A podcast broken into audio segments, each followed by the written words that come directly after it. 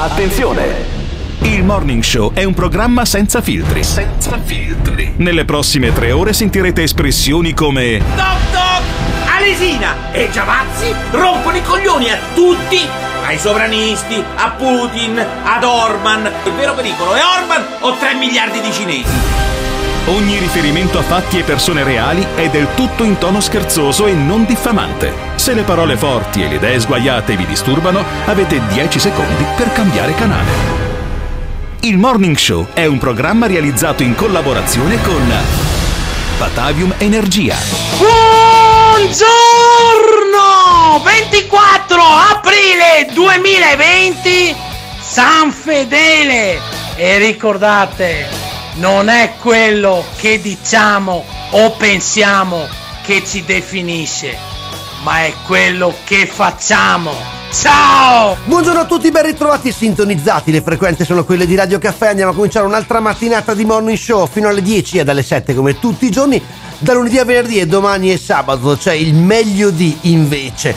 Ci trovate anche sul sito di Radio Caffè, potete scaricare anche le applicazioni in modo che ci potete ascoltare anche se siete sulla luna o in quarantena chissà dove e poi naturalmente c'è la possibilità di riascoltarci sempre su Spotify 351 678 6611 è il numero per mandare i vostri messaggi vocali per interagire con noi in diretta per mandarci anche testuali ma diamine non scrivete troppo perché ci tocca anche leggere Virginia Raggi con lei oggi cominciamo perché ragazzi miei è un mese e mezzo che cominciamo con Luca Zaia e abbiamo deciso il colpo di scena guardiamo a Roma anche perché a Roma abbiamo un, un grande aiuto a Roma abbiamo chi ci può raccontare come la quarantena sta eh, funzionando nella capitale, ma sentiamo la voce di Virginia Raggi che paventa eh, la presenza dell'esercito se i cittadini non si comportano come devono. Vai! Noi capiamo tutti che ci dobbiamo dare una regolata adesso, oppure progressivamente arriverà l'esercito, ci toglieranno anche la possibilità di andare a fare una corsetta, perché dobbiamo fermare questa pandemia, dipende da noi. A chi non l'ha capito io non so più cosa dire. Stanno fioccando le denunce. Ieri abbiamo denunciato alcune persone che erano andate a passeggiare perché se la corsa è consentita pensavano che fosse consentita, anche la passeggiata. Non funziona così, non funziona. Dobbiamo essere più rispettosi gli uni degli altri e soprattutto dobbiamo agire come una comunità. Dal 22 giugno 2016 colei è il primo cittadino, la prima cittadina di Roma che in piena emergenza come tutto il resto del paese, anziché no, mi verrebbe così da dire. Un saluto, un benvenuto quindi naturalmente a eh, Alberto Gottardo e Emiliano Pirri che è collegato con noi proprio da Roma e un grazie naturalmente a Simone Alunni che ehm, fa la regia e le magie in questa trasmissione. Pirri, Pirri, buongiorno Emiliano, ciao mio caro, hai sentito la voce della tua sindaca, la Virginia Raggi? Come avete sentito c'era un clima molto disteso all'inizio di questa pandemia a Roma, si paventava semplicemente l'esercito per le strade, addirittura sul sito del comune di Roma potevate trovare anche un, una pagina che diceva segnala online gli assembramenti, cioè un sito che invitava i cittadini romani alla delazione degli assembramenti, una cosa fantastica, eravamo tutti tranquillissimi, tutti molto pagati. Beh, naturalmente poi dopo c'è stata anche la seconda fase, quella dell'azione in aiuto a chi è più in difficoltà e quindi naturalmente tutta la questione legata ai buoni pasto. Sui buoni pasto vorrei essere molto chiara. C'è qualche furbetto che ha pensato di inviare la domanda in quattro municipi diversi, cambiando magari l'indirizzo di residenza o modificando una lettera del codice fiscale. Ebbene, sappiate che vi abbiamo beccato, questo perché abbiamo quattro livelli di controllo, municipi, anagrafe, Dipartimento Politiche Sociali e Polizia Locale. Quindi tutti coloro che autocertificano una dichiarazione falsa non solo commettono un falso e li denunceremo presso la Procura della Repubblica, ma si possono scordare il buono. Si possono scordare il buono, caro Emiliano, è quasi. Ma è incredibile, Zaia che dice se vi comportate male vi chiudo in casa. Questa potete scordarvi il buono, insomma, sono severi questi leader, tra virgolette.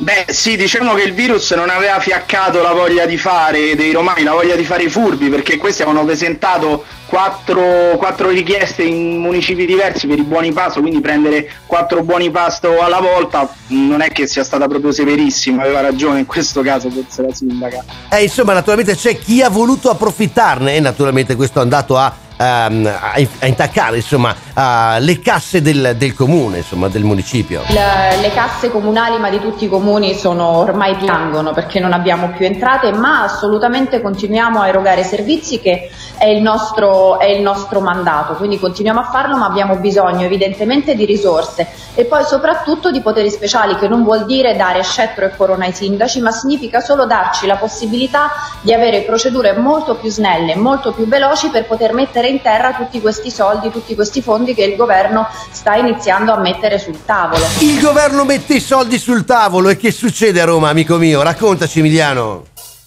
Ecco, questo ci dimostra che è tornato tutto alla normalità nonostante i 40 giorni di, di, quarantena, di lockdown, poi alla fine che cosa si torna a chiedere? Si torna a chiedere soldi del, del governo, soldi per salvare le casse del comune e quando dice soldi che vanno messi a terra, si riferisce proprio alle buche per strada, eh? letteralmente. Grande Emiliano, sai che c'era arrivato questo messaggio? Lo avevamo perfino capito noi qua dal nord. E insomma il 4 maggio si riapre? Sì, no, forse. Chi lo sa, l'avete capito voi? Se a nord insomma c'è incertezza, anche a centro-sud non c'è chiarezza. E lo chiediamo a voi insomma, che idea vi siete pa- fatti? Che cosa succede dopo il 4? 351 678 6611 This is The Morning Show. Beh, in Argentina c'è il numero di telefono 134 per del- fare la delazione, per denunciare chi viola la quarantena, quindi loro sono sempre passo in avanti rispetto a noi. Un passo in avanti davvero straordinario gli argentini, sì. C'è la delazione, i programmi anche in diretta, tu puoi chiamare e denunciare un cittadino che non rispetta le regole, tra virgolette, in quel momento e tra che arriva il cameraman, fanno la diretta. Pirri a Roma da Emiliano, mica succedono queste cose qua, mi auguro, mi auguro. No, probabilmente però in Argentina sono stati influenzati da, da qualche nazista che è andato lì a rifugiarsi e hanno fatto una sorta di Gestapo argentina. Tu dici che è stato quello che, che ha influito. Però è, è, bizzarro anche che il nostro ascoltatore che ci manda questi messaggi fino a qualche giorno fa era chiuso in casa. Lui ha un account, perché ho capito che ha un account Instagram in cui segue tutti quelli che non, non rispettano le regole e fino a qualche giorno fa lo, lui comunicava senza mascherina, tutto era chiaro. Oggi si sente anche l'effetto mascherina rispetto anche a quando parliamo, no? quando comunichiamo insieme agli altri. Ma la vicenda romana in qualche modo ci riporta anche una eh, questione che mh, è per tutti valida, perché molti sindaci hanno parlato di mobilità dolce, ossia di pensare a soluzioni alternative rispetto all'utilizzo del mezzo pubblico o dell'auto che in questo, in questo determinato frangente diventa un po' complicato. Ma sentiamo. Eh, la ripresa delle fabbriche, di alcuni esercizi commerciali ricominci- cioè implicherà che tutti si ricominciano a muovere in città. Allo stesso tempo il trasporto pubblico non potrà essere utilizzato come prima perché il distanziamento vale anche sui mezzi pubblici. Allora per evitare che le nostre città siano invase dalle auto e questa è una premura di tutti i sindaci, noi stiamo lavorando su alcune direttrici comuni, tipo privilegiare per chi può il trasporto attraverso bicicletta o mezzi diciamo dolci come possono essere i monopattini.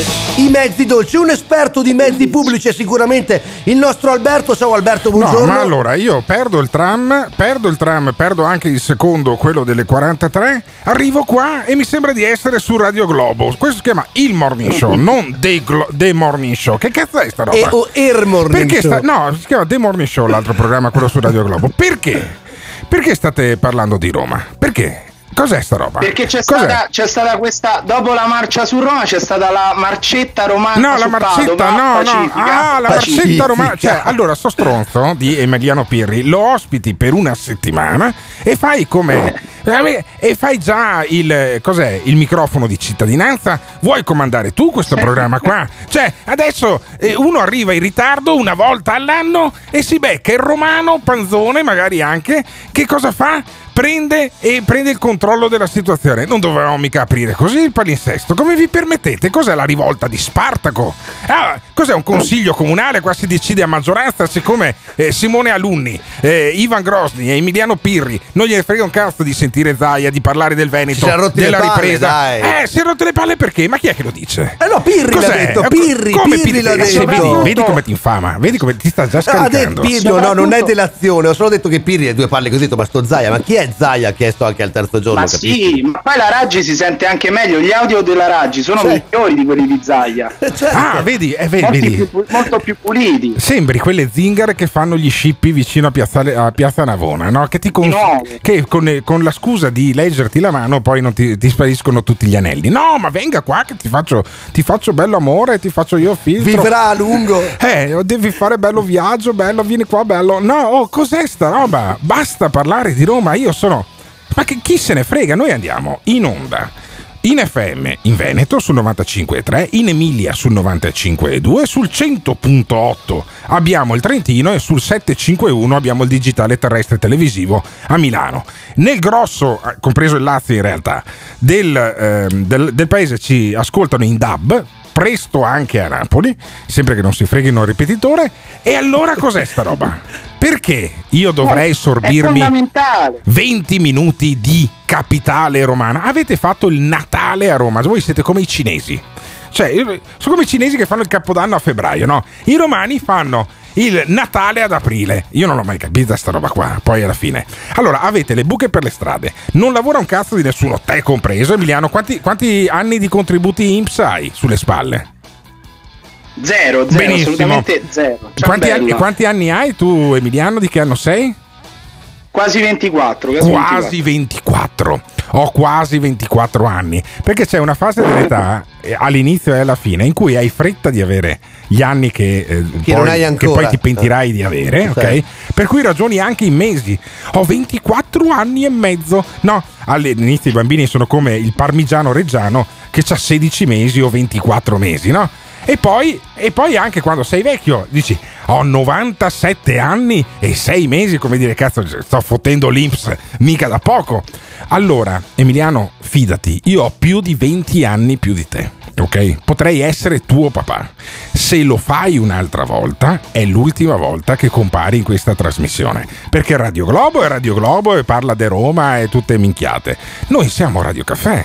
Siamo il morning show, non The Morning Show. Col cazzo che si parla di Roma in questo programma qua. E comunque basta, io al prossimo blocco voglio sentire Luca Zaia. 351 678 6611 e voi tra Virginia Raggi e Luca Zaia chi preferite ascoltare?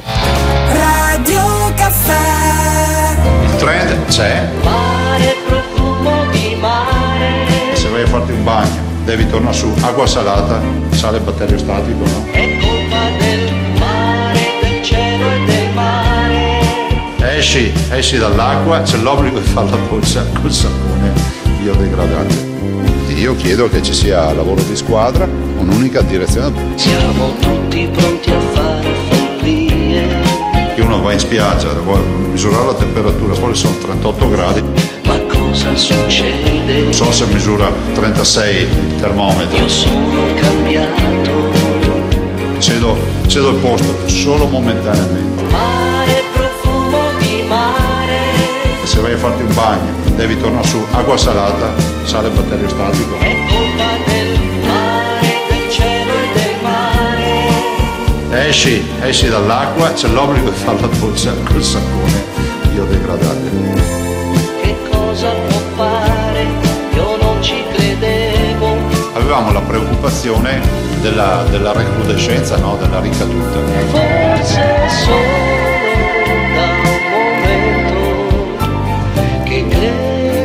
sta diffondendo una pandemia mediatica.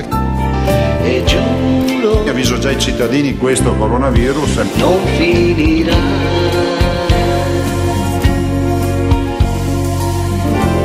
This is the morning show. Le magie di Simone Alunni, No, e caro soprattutto, Alberto. oh, vedi, cioè, io ie- questo jingle, eh, Simone, lo ha prodotto ieri pomeriggio e me l'ha mandato ieri sera. E io mi ci sono addormentato perché ti culla, ti culla, no? C'è, c'è questo che canta che sembra Pupo, non so se sia Pupo poi che canta questa, bisognerebbe indagare. Tony Renis. Ah, Tony Renis. Te lo dice ricordi, l'on- Alberto? No, no, perché sono del 76, non sono vecchio come Simone Alunni. E eh, Simone Alunni, che è onnisciente, ti dice: No, è Tony Renis, cazzo dici pupo. E eh, Zaia a sentirlo ti coccola, ti rassicura. Altro che parlare, co- aprire con Virginia Raggi, che già sono andato a letto. Io sono, vado a letto come i vecchi, alle otto e mezza. Alle otto e mezza sei andato. Un quarto d'ora dopo aver sentito Giuseppe Conte. Eh, l'hai ascoltato, Ah, Giuseppe? Già, già io avevo eh, immaginato stamattina di aprire con Giuseppe Conte, che è un sacrilegio nei confronti di Zaia, ma dopo questo minuto io lo riascolterei, in realtà non possiamo farlo se non andiamo Ma lunghi. il sapore di mare. Ma no, tu? è Zaia che ti, che ti parla del batterio statico, del farsi la doccia e Ma che sguardo l'epidemia. sognante che hai, peccato Ma che no, dalla radio non è, traspaia. fanta- ma è è, infatti per, que- è per- è per quello che è inutile parlare di quello che si vede se, no- se poi siamo in radio. E in qualche maniera io credo che già aprire con Conte è un sacrilegio, però almeno. Simone Luni, grazie. Mi hai fatto sentire un minuto di Tony Renis insieme con Luca Zai. Adesso sentiamo Conte che ti ha raccontato, ci ha fatto un po' sognare ieri. Eh. Il Recovery Fund. Sì, perché sembrava che questa Europa fosse matrigna. Ti ricordi Joe Formaggio che addirittura aveva tolto la bandiera dal, mh, dalla facciata del municipio di Albettone quando ancora era sindaco? E eh, però noi abbiamo scoperto che invece in Europa tifano per noi, ci danno il recovery fund, parlano di helicopter money, insomma parlano tutta di roba inglese, ma pare, detto la Veneta, che Riva Ischei, Riva Ischei da Roma, senti qua. Si è appena concluso il Consiglio europeo, è stata una tappa, ha segnato una tappa importante nella storia europea. Tutti e 27 paesi hanno accettato, abbiamo accettato di introdurre per reagire a questa crisi sanitaria, a questa emergenza sanitaria, economica e sociale, uno strumento innovativo, il Recovery Fund. Sarebbe un fondo per la ripresa con titoli comuni europei che andrà a finanziare tutti i paesi più colpiti, tra cui l'Italia, ma non solo l'Italia. È una importante perché è passato anche il principio che è uno strumento urgente, è uno strumento assolutamente necessario. L'Italia è in prima fila a chiederlo e devo dire la verità che la nostra iniziativa con la lettera firmata dagli altri otto paesi è stata molto importante perché uno strumento del genere era assolutamente impensabile sino adesso. È un nuovo strumento che si aggiungerà a quelli già varati, renderà la risposta europea, ci auguriamo, molto più solida, molto più coordinata, molto più efficace. Il Recovery Fund eh, lo ha spiegato ieri Conte, è entrato anche in diretta nelle nostre case. L'hai visto Pirri ieri sera? Tu lo stavi aspettando il Premier? L'ho assolutamente visto e mi è venuto in mente un tweet di, di Lapo Elkan di, di ieri che diceva che l'incontro sarebbe stato come una finale di Champions League e che Conte sarebbe stato il nostro capitano che andava in Europa. Beh, considerando che noi praticamente siamo andati in Champions League con il Foggia, ma non il Foggia di il Foggia di Conte, Giuseppe Conte. Il Foggia di Conte. Indubbiamente non era facilissimo, ecco, andandoci, andandoci così. Evidentemente. Notizia, la notizia è un'altra. Qual è? Qual è? Qual è? Che Emiliano Pirri segue Lapo Elkan su Twitter. Anche questa è una notizia, va Capisci? detto. eh, Ma va detto. che faccia c'aveva Lapo Elkan? C'aveva quell'occhio un po' sbarrato alla caniggia per capirci? Esattamente, da grande imprenditore come il nonno. Ah, da grande imprenditore come il nonno, chissà se quella leggenda delle narici d'oro poi era vera oppure no. Siamo riusciti anche a citare Paul Caniggia, ve lo ricordate, l'argentino che militò anche nel Verona. Eh sì, sono cose belle che Sto accadono bastardo solo del cazzo che ci fece gol a, gol a Napoli a Zenga, l'unica, l'unica uscita del cazzo che fece Zenga in tutto il mondiale del 90 ci ha purgato e Caniggia, eh, io me lo ricordo, e sì, sto stronzo di Caniggia. Voi che siete nati nel 91, porca miseria, che fortunati che siete, non avete sofferto. Insomma, vogliamo capire insieme a voi se i problemi sono risolti, insomma, se l'Europa ha deciso il meglio per noi. 351 678 6611 This is the morning show. Sì, recovery fund, ma sti soldi chi li mette dentro? Recovery Fund, esattamente un fondo, eh, perché sennò ci, ci sbagliamo ci confondiamo. Una cosa interessante che accade tutti i giorni alle 12.30 e che probabilmente molti degli ascoltatori seguono è l'appuntamento con il governatore del Veneto, Luca Zaia, che ogni giorno dà notizie, aggiornamenti che ehm, eh, ci rende nota quella che è la situazione rispetto a Covid-19, rispetto a coronavirus. E ieri ha dato un po' di numeri. Però eh, ad oggi, allora vi, vi do un sunto dei dati di oggi, che sono 286.757 tamponi e sono 9.000 più di ieri. Quindi vedete che crescono sempre alla grande, 9.214 più di ieri. Le persone in isolamento calano, sono mi- 900, scusate, 9.533 e sono esattamente 381 rispetto, in meno rispetto a ieri, meno 381. Le persone positive rilevate sono 16.881 più 143, i ricoverati sono 1200 1329, vedete anche qui è un bel calo, vi ricordate che poi vi, eh, verosimilmente alla volta di domani vi porto i famosi dati della giornata nella quale abbiamo detto ricordatevi questi dati e li andremo a confrontare. Sono 1000 e me- 1329 meno 39 ricoverati rispetto a ieri. Terapia intensiva sono 700, eh, scusate, 140 meno 23 rispetto a ieri. La discesa è iniziata in maniera importante e vi do un altro dato, eccolo qua.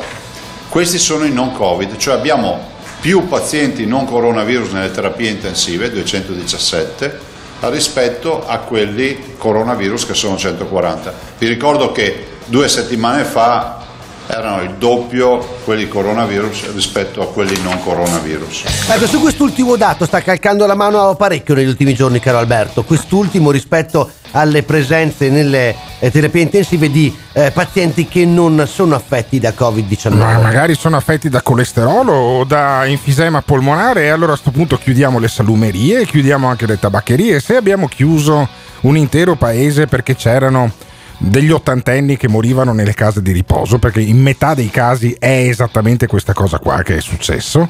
Eh, non vedo perché dobbiamo tenere, continuare a tenere aperte le autostrade dove la gente quando si riaprirà eh, il traffico normale dal 4 di maggio in poi si schianterà. No? E allora il primo tir che incula un pullman dobbiamo chiudere le autostrade. Per, per la stessa logica, eh, perché altrimenti eh, rischieremmo poi di dover in qualche maniera sì, rivedere anche in maniera un po' più critica quello che è successo in questi mesi qua. Allora, vorrei che eh, Simona Luni, se potesse, mi facesse risentire l'inizio di, questa, di questo audio che abbiamo appena fatto sentire, perché eh, alzate un po' il volume e vi rendete conto di una cosa che non si nota tanto in radio, ma si nota anche se eh, oggi pomeriggio, mezzogiorno e mezzo, se siete in smart working potete farlo, se state facendo il lavoro normalmente fuori casa fate più fatica, però se notate quando Zaia dà i numeri, ehm, si sente un rumore che sembra quasi lo sciabordio del, del, dei flutti no? sul bagnasciuga, come lo chiamava eh, lui. E invece sono i fogli perché Zaia alza un cartello alla volta con i numeri a favore della diretta Facebook. Sentitelo. Però eh, ad oggi Ecco allora, vi, vi do Senti, un sunto dei dati di oggi, che sono 286.757 tamponi e sono 9.000 più di ieri. E alza Quindi vedete cartello. che crescono sempre alla grande, 9.214 più di ieri. Benissimo. Le persone in isolamento calano, sono mi- Ecco che si 900, sente. scusate, 9.533 e sono esattamente 381 rispetto, in meno rispetto a ieri, meno 381. Eccolo qua. Le persone positive E si sente poi rilevate persone positive racconta tutti i numeri. Però io credo, io mi domando, ma fino a quando?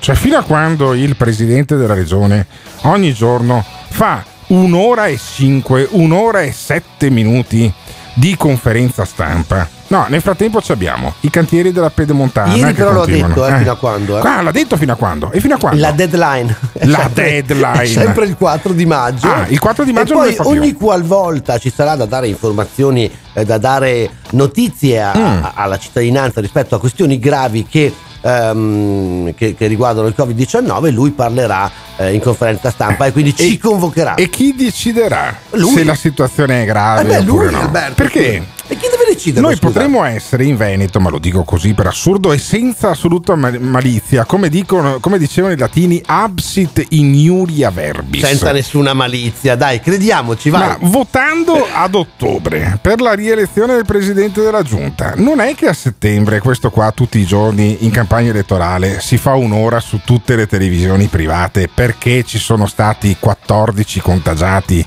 del Ah, ma rimbalzo anche del di Covid. questo ieri eh? ha parlato E che cosa noi ha lo si detto Luca Zaia? E cosa ha detto Luca lui vorrebbe andare alle urne immediatamente. Alle urne in che senso? Mm, Alle urne, eh, lui vorrebbe No, che se si andasse tempi, di sti tempi qua andare alle urne immediatamente è un'altra cosa. No, lui eh. vorrebbe che si andasse quelle a votare Ah, quelle elettorali? Sì, sì, Ah, rapidamente. lui No, dice, non quelle insomma, di cui parlava si Foscolo. poteva, eh. si poteva fare rapidamente adesso, prima dell'inizio dell'estate Eh, o all'inizio certo. estate. Perché poi lui è preoccupato perché se poi ad ottobre arriva la seconda ondata, Eh. caro Alberto, cosa facciamo ad ottobre con la seconda ondata? Non andiamo a votare di nuovo e quindi andiamo ancora avanti per mesi e mesi e mesi. Lui vuole difendere la democrazia. Fai uno slogan e scrivi vota Zaia e ti vaccini contro qualsiasi male. Potrebbe essere uno slogan super vincente. A voi piace? 351 678 6611. Fateci sapere, altrimenti voi che slogan scegliereste per eh, la corsa a governatore del Veneto. Radio Caffè. Vi do un sunto dei dati di oggi. Estrazioni dell'otto. Bari, 286.000, Cagliari, 757, Firenze, 9.000, Genova, 381, Milano, 16.881, Venezia, più 143, Napoli secondo estratto, 1329, Roma secondo estratto, 140.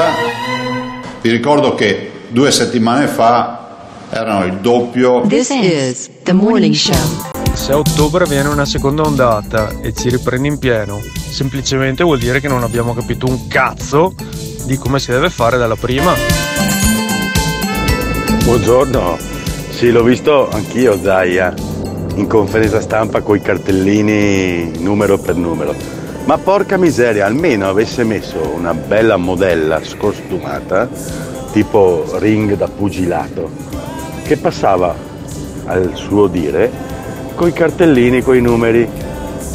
Sarebbe stato bello, no? Fantastico. Beh, beh, insomma, sarebbe stato bello. Col numero dei morti mica sarebbe stato Sì, o, tanto bello. insomma, di ricoverati, ecco, non esattamente dei numeri gioiosi. Sì, dietro Luca Zaia comunque c'è una tizia eh, che si agita eh, ed è appunto perché eh, fa, agita, eh, sì, Alberto. beh, certo fa la traduzione. Io alla fine pe- all'inizio pensavo che fosse una che lo stava prendendo per il culo. In realtà è una che fa la traduzione in linguaggio di Se segni. tu guardi la conferenza stampa di Zaia con poca attenzione, Alberto, Di perdonami. fianco eh. ci sono due, due, eh, imbavagliati invece che Eccolo. stanno prendendo per il culo noi perché c'è l'assessore Lanzarin, l'assessore alla sanità che c'ha sempre, Veneto. che c'ha sempre il cellulare in mano, ok? E continua E io a quello messaggiare. ieri ho capito perché, Eh, Alberto, perché? perdonami, devo raccontarti. Perché? Perché ho- ieri per la prima volta ho cominciato a guardare i commenti di chi ascolta Zaia Sì. e durante la diretta ci sono dei Cioè, momenti siamo- veramente meravigliosi. siamo alla perversione. Ci siamo alla Siamo perversione. perversione. Alcuni, per esempio, il signore faceva notare che la moglie, ehm, insomma, non, ha- non essendo andata dal- dall'estetista, eh, dice che Inizia a essere pelosa. molto pelosa. insomma. Gente che gli, che gli chiede insomma come fare. E poi però lei interviene ogni Cioè, chi- tanto. no, scusami, c'è gente che chiede a Zaia Sì, come fare giuro, per far depilare la giuro, moglie te che assomiglia giuro. di più a Cita che Te non ad una, ad giuro, una te donna. eh? In dialetto chiaramente Ah, sì? Lei ogni tanto Quindi si parlava di mona pelosa praticamente. Sì, eh? adesso non Ok. volevo dirla così, Vabbè. però. E ogni tanto succede che qualcuno invece fa delle domande un po' più tecniche Sì. e lei interviene, è intervenuta due o tre volte, Su quindi in cosa? realtà sta Sulla de- lavorando. sulla depilazione? No, Ah, dai, sulla depilazione Alberto. non è intervenuta. E No, su, l'assessore- c'è una questione igienica sulle anche su- scadenze, su come comportarsi. Guarda che io non troverei nulla di strano se l'assessore alla sanità eh, Erika, se non sbaglio. Ma io la Come- trovo come che- molto- No, io era, la mo- Erika Stefani. No, e lei- la Lanzarin. eh, la come si chiama di nome? No, io dico Ti che lei molto- invece è eh. molto, è molto Monica, gentile no, che Giovanna, Manuela. Manuela. Manu- Manuela o Emanuela? Manuela, Manuela, Manuela. senza la E. Hanno risparmiato lei, e all'anagrafe? lei, diciamolo che in qualche modo è, beh, molto disponibile, dai, è gentile, io direi, perché Beh, se risponde prende- alle persone. Perché- anch'io se prendessi 11.000 euro al mese Vabbè, ma sarei molto disponibile. c'è responsabilità di cosa? È colpa del governo se sono morte le persone. Se sono salvate è merito della regione. Eh, quindi è Se responsabilità? sono- no, se sono morte è la responsabilità del governo. Poi Non hai, capi- negli non hai capito come funziona il gioco in regione. Il gioco in regione funziona. Le cose belle, bello Zaia. Le cose brutte, brutto No, governo. ieri, ieri Sì, lui sì. ha detto una cosa completamente Cosa diversa. Perché qualcuno, un giornalista, ha fatto Sì. una domanda ri- rispetto alla ripresa Come delle cazzo? scuole. Pioverà, pioverà. Un giornalista ha fatto una domanda durante una conferenza stampa di Luca Zaia. alla ripresa delle scuole. Non succedeva calmo. dal 2017. E lui, e, e lui ha detto che la ministra dell'istruzione ha demandato le decisioni a prefetti Vedi, e vedi. quindi regioni. brutto ministro, brutta prefetta. Zaia ha detto: Ma come il ministro ehm, dice che, ministro. che il prefetto deve decidere che lei non c'entra Sì. niente, ma il prefetto è un'emanazione del ministero. Brutto ministro. E quindi noi Brutto cosa prefetto. possiamo fare? Noi dobbiamo stare alle nostre Certo, indicazioni. bello quindi in Zaia. qualche modo Zaia ha fatto capire che il ministro è addirittura impreparato rispetto alle regole costituzionali. Esatto, sì, quindi, quindi, eh, fiori e baci a Quindi Zaia e cacca invece al diavolo, Beh, capisci? certo, Funziona è così. evidente, è normale, questo è il nord-est ed è Abbiamo un straordinario. altro po' di direi. Zaia da, da riascoltare Ma per certo, cortesia, ce perché questa conferenza stampa, ormai noi potremmo fare una cosa fantastica da lunedì, mandare direttamente in versione integrale nella prima ora del morning Ma show. dai, Alberto, ma non hai voglia di lavorare, la- però, Tutta la scusa. conferenza stampa de- di, Lu- di Luca Zaia sarebbe fantastico, dormiamo un'ora in più. E senti Luca Zaia ancora. Abbiamo detto più volte che noi siamo pronti. Il tema è che noi non abbiamo la potestà giuridica per provvedere a delle ordinanze. Se potessi fare delle ordinanze, provvederei in tal senso. E vedi, vedi che ho ragione, questo ha detto anche rispetto alla scuola. Sì, però allora, se ci fosse stato un giornalista con un minimo di coglioni a quella conferenza stampa, sai cosa gli diceva Zaia? Vecchio mio, amico nostro, ma guarda che noi 800 giorni fa abbiamo, abbiamo speso circa 10 milioni di euro. Sì, ma dai, però non puoi ancora andare a ricordargli sta eh, roba cazzo, qua. sì. Perché quando, Ma che palle, quando dai. il presidente della giunta regionale che si fa chiamare governatore ti dice non abbiamo la potestà per fare le ordinanze, tu gli devi rispondere e grazie al cazzo perché, non- perché hai governato per 15 mesi con Salvini questo, questo paese qua e non ti sei preso Non hai un'autonomia su un cazzo di niente del sentiment neanche del- sulla scuola De- non ha il polso del sentiment del militante Il leghista che invece commenta sotto a Zaia mentre Eh. Zaia parla delle tra una mona pelosa e l'altra che, che c'è bisogno di autonomia porco can avrà esatto e anche poi naturalmente c'erano altre parole Certo. che io lascerei dire a te no no no sentiamo invece Luca Zaia Questo non significa, prosegue il governatore, abbassare la guardia perché il virus ancora circola ed infetta. Ovvio che il contagio è sempre dietro l'angolo, eh? cioè, io non sto sminuendo, però dico che in questa fase dobbiamo preventivare la convivenza per un po' di mesi e questa convivenza è inutile che rimandiamo la scelta, la dobbiamo fare questa scelta. Molte le questioni ancora da chiarire, molte le ricerche con gli scienziati che continuano a studiare questo virus che non smette di sorprendere, anche perché proprio in vista della fase 2 si cerca di mettere in atto tutto ciò che possa garantire la sicurezza dei lavoratori che torneranno sul proprio posto. Eppure su molti aspetti la stessa comunità scientifica non è ancora in grado di dare risposte certe, come sul test sierologico per la cosiddetta immunità. Qui dobbiamo capire anche quanto, va quanto durerà questa anti- dura una vita o dura un mese. Lo dico per tutti quelli che semplificano, dicono "Eh, fermo il prelievo del sangue e tutto a posto. Non- purtroppo non è così, io ho l'obbligo di dirle queste robe. Lo dico anche alle tante imprese che,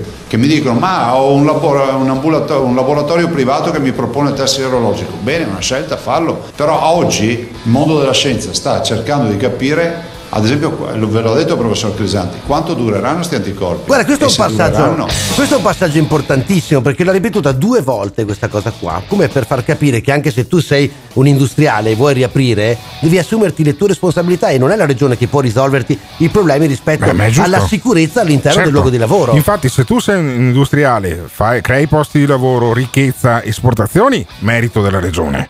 Se tu sei un industriale, muoiono gli operai, cattivo Eh beh, l'industriale. ma cosa ci no, però in questa cosa qua, cosa. perdonami, no, ma cosa ci può fare Zaia adesso? Spiegami cosa È, potrebbe è- fare. è- è meraviglioso, è come quando io piscio fuori dal water no? a casa nel mio bagno Ti e ogni capita? tanto mi capita, capita? Io, piscio- io mi rifiuto ideologicamente di pisciare seduto. Un uomo piscia in Ma piedi. Alberto, ma che Sì. cazzo dici? No, certo, cioè, un, un uomo che piscia seduto, secondo me che non sei vissuto in una vasinocrazia Secondo assoluta, me è vede. sessualmente ambi- ambiguo. E allora, assolutamente sì, l'uomo piscia in piedi e No, eh, scusate, fatevi sentire, no, voglio capirla sta cosa. Allora, eh. se poi mia moglie si incazza, che è quella che lava il bagno, eh, dico, eh no, è colpa del water. Invece, eh, se faccio una cosa bella, bello io, cattivo, cioè, capisci? È che è fantastico. Lo quella farò. che lava il bagno. Fa- eh. sì, certo. Allora, lo, lo farò, lo farò, lo farò anche a casa. Cioè, d'ora in poi. Merito mio le cose belle, colpa degli altri le cose cattive. Potrebbe funzionare, sarebbe, magari fanno governatore anche a me. Ma a io mia. credo che sia la strada E giusta poi guarda che questa. la vaginocrazia la conosco perché io ho tre donne a Ah, casa. lo eh. so. Mi fanno un curo E così son quando tremende, e Invece. Zaya a casa credo che ne abbia una sola tra le altre Sì, cose. che non vede mai perché vive a Mestre, che e ha dei cavalli anche a Ah, occhio. certo, quello sì. Andiamo a sentire Zaya di nuovo. Infine l'interrogativo che molti si fanno in questi giorni consultando i dati quotidiani sui contagi, perché anche se in misura molto minore rispetto all'inizio dell'epidemia, il numero di positivi continua a crescere nonostante il lockdown. Molti positivi vengono fuori da- da- dalle campagne di tamponi che abbiamo fatto e stiamo facendo nell'RSA e tra gli operatori. Non sono onestamente eh, dati che ci vengono fuori dalla popolazione o sono tamponi di contatti di un positivo, che so, un familiare che si ammala fa i tamponi agli altri familiari e trovi delle positività, ma in gran parte in questa fase, debbo- ve lo posso certificare, stiamo parlando di RSA, quindi Allora, qui, anche qui, se ci fosse stato un giornalista degno di questo epiteto, avrebbe dovuto alzare una mano e dirgli: Ma scusi, signor presidente della giunta regionale del Veneto, se molti dei tamponi che sono positivi adesso, dopo, dopo due mesi di pandemia, vengono dalle RSA. Cos'è cosa sono le RSA? Perché quando ti usano gli acronimi vuol dire che te la vogliono far lasciare, no? Far, far passare. Così dici, vabbè, che cavolo sarà? Andiamo avanti. Eh, lei l'hai sì. dimenticato. Le RSA, R sta per residenza, S sta per sanitaria, A sta per assistita. E sono le- praticamente le infermerie delle case di riposo. Cioè quando tu sei talmente vecchio che non riesci più a stare in piedi, di solito stai sdraiato, spesso anche con il pannolone, e poi muori perché ti vengono le piaghe da decubito. Di solito funziona così. E allora, se tu, mh, amico del- dei Veneti, padre putativo di tutti noi che siamo figli di Troia, almeno i padovani, T con la T maiuscola, caro Zaia, se tu stai facendo i tamponi adesso nelle residenze sanitarie assistite, io non vorrei che magari venissimo a scoprire che per due mesi non le abbiamo fatte nelle case di riposo dove ci sono i vecchi che dormono a letto. Perché magari era meglio farle due settimane fa. Spero che sia il secondo giro, spero che sia il terzo giro e non che sia il primo giro, perché questa cosa sarebbe gravissima. Però se, se fosse così, se noi avessimo fatto i tamponi in ritardo nelle RSA, sai di chi è la responsabilità? Di chi, Alberto? Di chi? Del governo, dei prefetti, Beh, dei giù- beh, direttori è delle. RSA. Se invece ci sono delle case di riposo senza contagiati, chi è il merito, Merito amico? di Zaia. Merito di Zaia. Funziona una- così. Funziona così da vent'anni. Da vent'anni funziona così. Il Mose è una merda. Sei stato a tutte le inaugurazioni. Ci ci hanno mangiato il tuo presidente, quello di cui eri vice. Si è mangiato milioni di euro di tangenti. Colpa di Galan. Io non sapevo niente. Ero là, ma non sapevo niente. E c'è una roba che funziona all'università a cui magari tu non hai dato neanche un euro di finanziamento perché lo finanzia il MIUR. Merito, bello, bello. Me- Zaia, bello. Veneto, bello. Università Veneto bella. bello, Veneto Funziona bello. così, è fantastico, è meraviglioso e non ce n'è uno in conferenza stampa che fa una domanda. Ma la domanda a Luca Zaia potreste fargliela anche voi su Facebook, che potrebbe magari rispondervi l'assessore Lanzarin. 351 678 6611, insomma, le cose vanno bene, le cose non vanno bene, ma di chi è il merito? Di chi è la colpa? 351 678 6611. This is the morning show.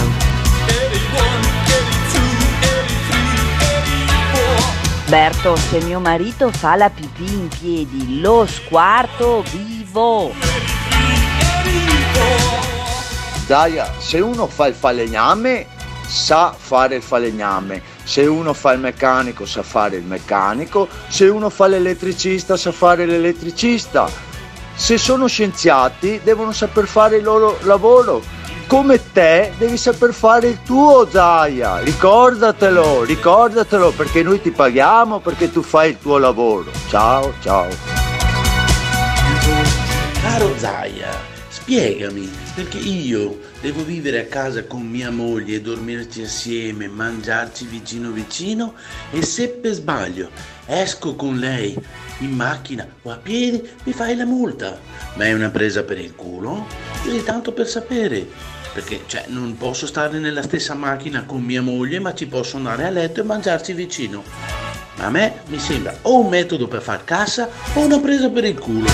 Non ti piace quello che stai ascoltando? O cambi canale oppure ci puoi mandare un messaggio vocale al La battuta va consumata chiara. Azione! 351 678 6611 Fai sentire la tua voce al Morning Show. Comunque il nuovo decreto prevede che non ci si può spostare dalla regione. No, fermo, fermo, fermo. Cos'è sta roba del nuovo decreto che non si, si può spostare dalla regione? Perché qua eh, girano le ipotesi più strane.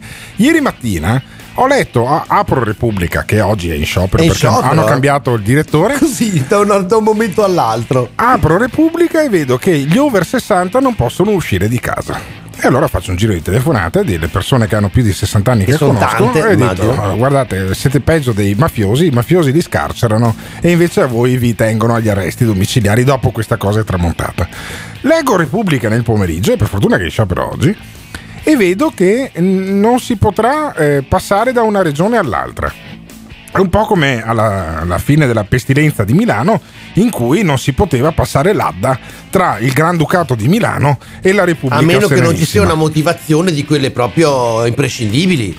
Il che vorrebbe dire che noi non potremmo mai più andare, almeno per quest'anno, al mare a Rimini, per esempio. Per qualche mese teoricamente lo si potrà fare. E quindi l'idea che era nata ieri pomeriggio è che i veneti sarebbero stati costretti, eh, ma eh, sarebbe stata forse anche una cosa che potremmo anche promuoverla come radio, questa cosa che se poi è sfumata anche quella, cioè di i veneti fanno le vacanze in Veneto e c'è chi si è esaltato con un eh, messaggio che è diventato virale sulle varie chat WhatsApp e su cui Simone Alunni, che evidentemente ieri era particolarmente carico, voleva ha dire fatto- aveva del buon tempo, ha detto che eri Ah, carico, no, no, capito? no, no, lascia stare perché a me io posso avere 20 ore e una roba del genere non riesco mai a farla. Lui la fa in un'ora di post produzione. Sentite il capolavoro di Simone Alunni sul fatto che i veneti devono fare le vacanze al mare in Veneto e cosa potrebbe succedere. Comunque il nuovo decreto prevede che non ci si può spostare dalla regione. Allora a questo punto ho fatto un ragionamento, io spero che questo decreto che ci limita all'interno della nostra regione duri fino ad agosto, fino ad agosto, fino ad agosto, duri. Fino ad agosto, fino ad agosto, duri. Fino ad agosto, fino ad agosto. Così almeno andiamo in ferie a Jesolo quest'estate tutti quanti e che è solo ed esclusivamente Veneti. Veneti. Veneti. Sarà tutto un paga da ber, passami un giro, dai dammi qua, versi una grappa, paga da ber, passami un giro, dai dammi qua, versi una grappa, paga da ber, passami un giro, dai dammi qua, versi una grappa, paga da ber, passami un giro. Sarà tutta una roba del genere. Deve essere.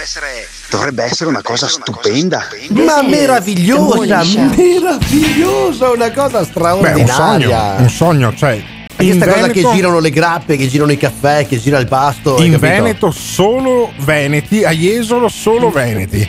Saremmo entusiasti noi Sì, per il però, tasso Alberto- alcolico che ci sarebbe sul litorale. Sen- Senza dubbio, però Alberto mi verrebbe da dire Mm. che questi primi mesi che abbiamo passato insieme da settembre in poi si è parlato molto spesso eh, di Salvini, di chi, di quelli che vogliono chiudere i porti, chiudere i paesi, chiudere tutto. E adesso tu mi arrivi e fai altro che l'autarchico. Eh, tutti in Veneto, Il, stiamo in regiona- Veneto. il regionarchico, ma d'altronde oh, era l'ipotesi di ieri che ha poi fatto scur- scaturire questo messaggio edulcorato in realtà di un veronese che dovrebbe avere delle parentele con Germano Mosconi nella parte Crediamo noi, eh?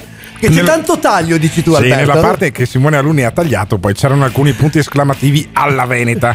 Ma c'è chi invece poi si sta preparando alla stagione turistica e mica solo per eh, i turisti veneti in Veneto, ma anche per quelli che poi vengono o almeno dovrebbero arrivare tradizionalmente dalle altre regioni d'Europa. Credo che si chiami Berton, questo presidente Alessandro Berton, presidente Union Mare Veneto. Union Mare Venetos, che è la confederazione insomma, che eh, associa alcuni eh, o la buona maggioranza degli operatori turistici del Veneto che a Jesolo e limitrofe si stanno preparando con grande serietà. Allora vediamo cosa succede se sarà tutto un pagato mare. Eh, no, cos'era? No, perché quello è Union, Union Veneto, un- Union Mare. Paga da bere. Quindi non pago da mare, ma pago da bere. No, e sai, poi da pago da bere. Sì, no, a- no, non dirlo. eh, eh, al, Al alla- pago tomare. No, c'era un mio amico che si chiamava Figato e aveva una, Eccolo. aveva una linea di, di- di- di- di abbigliamento per il mare e però aveva qualche problema a fare poi la, Anche possiamo immaginare. possiamo l'insegna se ci pensate e quindi vediamo cosa dice Alessandro Berton Tutte le spiagge del Veneto, da Bibione fino a Rosolina, hanno condiviso un unico approccio eh, composto da 18 punti programmatici. Regione Veneto, amministrazioni sanitarie e associazioni di categoria insieme per definire un protocollo che disciplinerà l'accesso alle spiagge per questa estate. Parola d'ordine, vietato improvvisare. Per assicurare il rispetto delle norme di sicurezza è necessario che ogni cosa venga definita e che l'utente sappia esattamente cosa deve fare e che cosa aspettarsi. Le spiagge venete si preparano così ad un'estate che non sarà come le altre, ma che per sopravvivere deve necessariamente darsi delle regole. Abbiamo ovviamente ripensato una distribuzione degli spazi per favorire al meglio il distanziamento sociale e quindi un nuovo concept delle nostre spiagge. Ci siamo interrogati sul tema della sanificazione, introducendo importanti proposte da questo punto di vista e soprattutto il monitoraggio degli accessi attraverso le forme di prenotazione che saranno inevitabili per contingentare la fruibilità e gli accessi alle spiagge venete. Hai capito Alberto come porterai al mare le tue piccole quest'estate? Io spero che- di non parlare mai come uno che dice contingentare la fruibilità. Cosa cazzo vuol dire? Vuol dire che non possiamo andare tutti insieme in spiaggia, dobbiamo prenotarci, dobbiamo sapere in che momento andare, anche quando toglierci dalle, dalle scatole, perché dobbiamo dare il, il- lo spazio a qualcun altro. La fruibilità. Poi dice la sanificazione. Io mi immagino che vengo fuori dall'acqua e c'ho uno con, lancia- con- con- con la lancia, quella a 4-5 atmosfere per lavare i camion, che mi lava. Allora a sto punto. Questo ci Cioè, fa pensare che Berton non ascolta Zai alle 12.30 perché lui invece ha detto un'altra cosa No. rispetto al sapore di sale e al sapore di mare. No, vorrei invece sentire cioè, come continua a parlare in italiano questo qua. E poi soprattutto una, una cosa. Questo. Hanno fatto una- un ragionamento semplice semplice. 18 punti. 18 punti, ma neanche Mosè. Cazzo, quando è sceso con le Sì, ma tavole l'hanno della condivisi Lecce. con la ULS Alberto, non sono robe buttate lì a cazzo di cane. Ho capito, ma, Eh, ma- ma c'è se Mosè, certezza, ma scusami, capito? ma se Mosè ha dato un'intera legge al suo popolo con 10 comandamenti, 18 punti, ma cosa cazzo normate? Ma che testa avete? Ma 18 ascoltiamo, ascoltiamo insieme. 18 punti condivisi con le tre US di riferimento. I servizi igienici, ad esempio, saranno sanificati e presidiati. Le prenotazioni soltanto online. Non saranno consentite attività ambulanti dalla vendita di costumi a quella dei gelati, i famosi carretti che eravamo abituati a vedere in spiaggia. Tra i punti previsto anche il divieto di stazionamento delle persone, quindi di posizionamento di panche, sedie e tavoli. Noi stiamo lavorando anche a livello nazionale nei rapporti con i colleghi delle altre regioni per avere la più ampia condivisione possibile su questi temi e su questo approccio. In questo modo crediamo che sarà più semplice avere la disponibilità da parte anche del governo centrale per far valere il peso della nostra regione su quella che sarà la formazione del protocollo sanitario che disciplinerà l'apertura delle spiagge durante la prossima estate. Se queste sono le condizioni per riaprire, Union Mare non si è fatto trovare impreparato. I lavori di manutenzione delle spiagge sono già iniziati e appena sarà consentito, promette la categoria, saranno posizionati gli ombrelloni, ovviamente a debita distanza, gli uni dagli altri. Alla giusta distanza. Allora, nei 18 punti c'è il presidio del bagno. Quindi Eh se io sto in bagno 3 minuti in più, no, perché perché magari ho trovato una turista tedesca. Ma Che- dai Alberto, Vabbè, che non ti insomma, succede da 30 anni quella roba là. Però non 30 anni no, non succede da 23 anni e comunque mi è successo. Allora, Cioè, alzi perché la devi mano. ricapitarti proprio quest'estate adesso? Alzi la mano eh. chi non ha mai trovato una tedesca o una danese nelle docce del campeggio. Adesso Per dai, dire, insomma, eh, per dire. credo che sia obbligatorio, dovrebbe essere obbligatorio come servizio militare. E ehm, perché gli uomini si dividono in due categorie: quelli che pisciano in piedi e quelli che pisciano seduti, quelli che hanno trovato una tedesca alle docce del camping e quelli che non l'hanno mai fatto. E in qualche a me faceva un po' impressione perché la mia entrava in bagno a piedi nudi. Nel bagno del camping, penso quanto sporca che era questa. La mia mi ha fatto molta impressione invece perché la finlandese Vedi, Sanna, vedi. quando ho scoperto che non aveva 18 anni, ma ne Ecco. aveva 14 e Vabbè. mezzo, insomma, lei ne avevo 17. eh. Però lei prescritto. dimostrava molto più grande, tutto- molto più è grande. tutto prescritto sembrava. e stai, bella, e stai in qualche maniera introducendo dei concetti pericolosi. Emiliano Pirri. Emiliano Pirri. Ma siamo a te, Pirri. Eh, tu che hai 24 anni e quindi hai delle memorie che a differenza delle mie e di Ivan Grosny non affondano alla fine del secolo scorso. Com'è la situazione nelle spiagge del litorale romano? Ma non lo so, io però potrei consigliare a Zaia di chiedere qualche parere a Salvini, magari potrebbe proporre di dare a tutti un bicchiere di mojito come disinfettante, per esempio. Ah, lo so. vedi, cioè tu dici che l'allora ministro dell'interno eh, Matteo Salvini, che andava a fare il DJ con il mojito in mano, de- com'è che si chiamava quella spiaggia che non mi ricordo più? Patete, Beh, allora, a, Milano, a Mi- a Milano Patete Marittima, no? A Milano Marittima. Dove cazzo è Milano Marittima? Eh, dopo Rimini, dopo Riccione, quei posti là, mai insomma. stato a Milano Ma come Marittima. mai stato? Ah, giuro, dai? mai stato a Milano È un Marittima. posto per star, per VIP, ci vanno i calciatori, Appunto, i è per, politici. è per quello che non sono Ah, mai tu stato a dici- Milano Marittima. Uno grasso come me, eh, almeno che non faccia il ministro dell'interno, non può andare al papete. Pirri capisci? invece c'è andato lui. Pirri, eh. tu ci sei mai stato al- al- a Milano Marittima? Sei mandato al Twiga invece, che è quello ehm, a Forte dei Marmi? Eh, sei mai stato nelle spiagge dei VIP? Come faranno nelle No, spiagge no, dei io- VIP? Come te la vedi la Daniela Santanchè, per esempio? Come farà il distanziamento sociale Daniela Santanchè? Ma Daniela Santanché credo sia abituata perché lei tiene anche il distanziamento sociale dai poveri. Quindi Ah, ok. era questo è vero.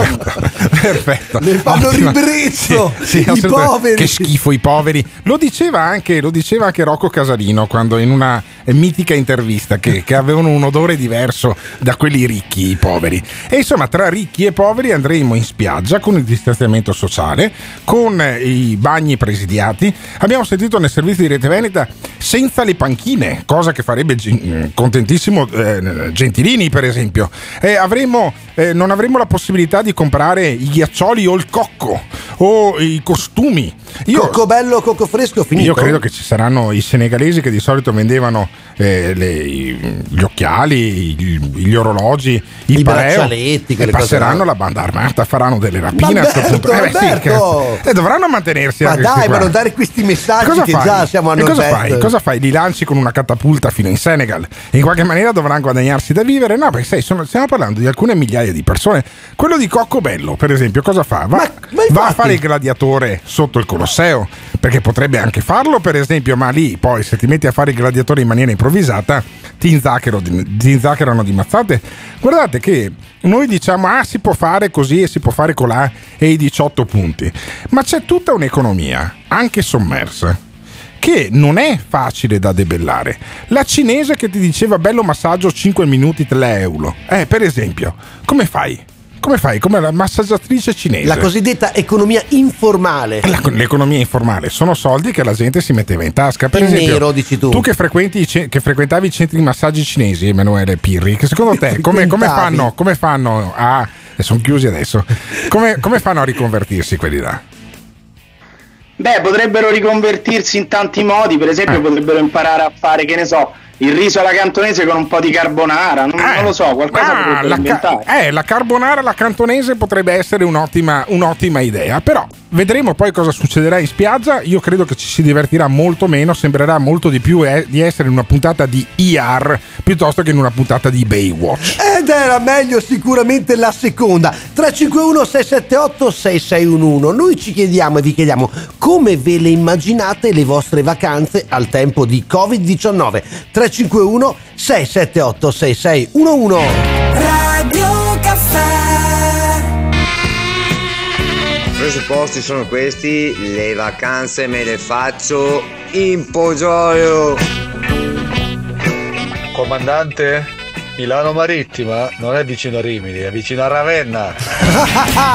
è vicino Ravenna e c'è differenza eh, perché la riviera adriatica è molto molto lunga. E una Hai parte capito? grossa della riviera adriatica la copriamo anche con il segnale di FM. Io credo che questo nostro ascoltatore effettivamente abbia mangiato più piadine che polenta. E noi lo si abbraccia virtualmente. Per forza, anche perché che schifo anche viaggi- eh, abbracciarlo di persona. Eh, in qualche maniera, io ribadisco, sono uno che pisce in piedi, mica come quelli che poi sono sessualmente ambigui. Sessualmente ambigui. E eh. invece abbiamo una questione che. mm, Grave, direi. Sì, grave, grave per una minoranza. Problema- di- un problema per- grosso. Per una minoranza di questo paese. Perché una minoranza, Alberto? Perché è una minoranza quelli che hanno i bambini in età scolare. Ma se ogni giorno Zaia, insieme ai numeri, quelli insomma drammatici, lui ci mette anche i numeri dei nuovi nati, lo sai, le buone notizie al nord-est.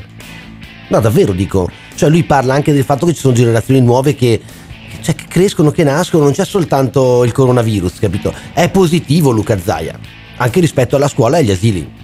Regione, Dipartimento Prevenzione, FISM, ANCI, Ufficio Scolastico e Pediatri di No, no, scusatemi, io rimanevo in silenzio perché ho già preso due querele da Luca Zaia.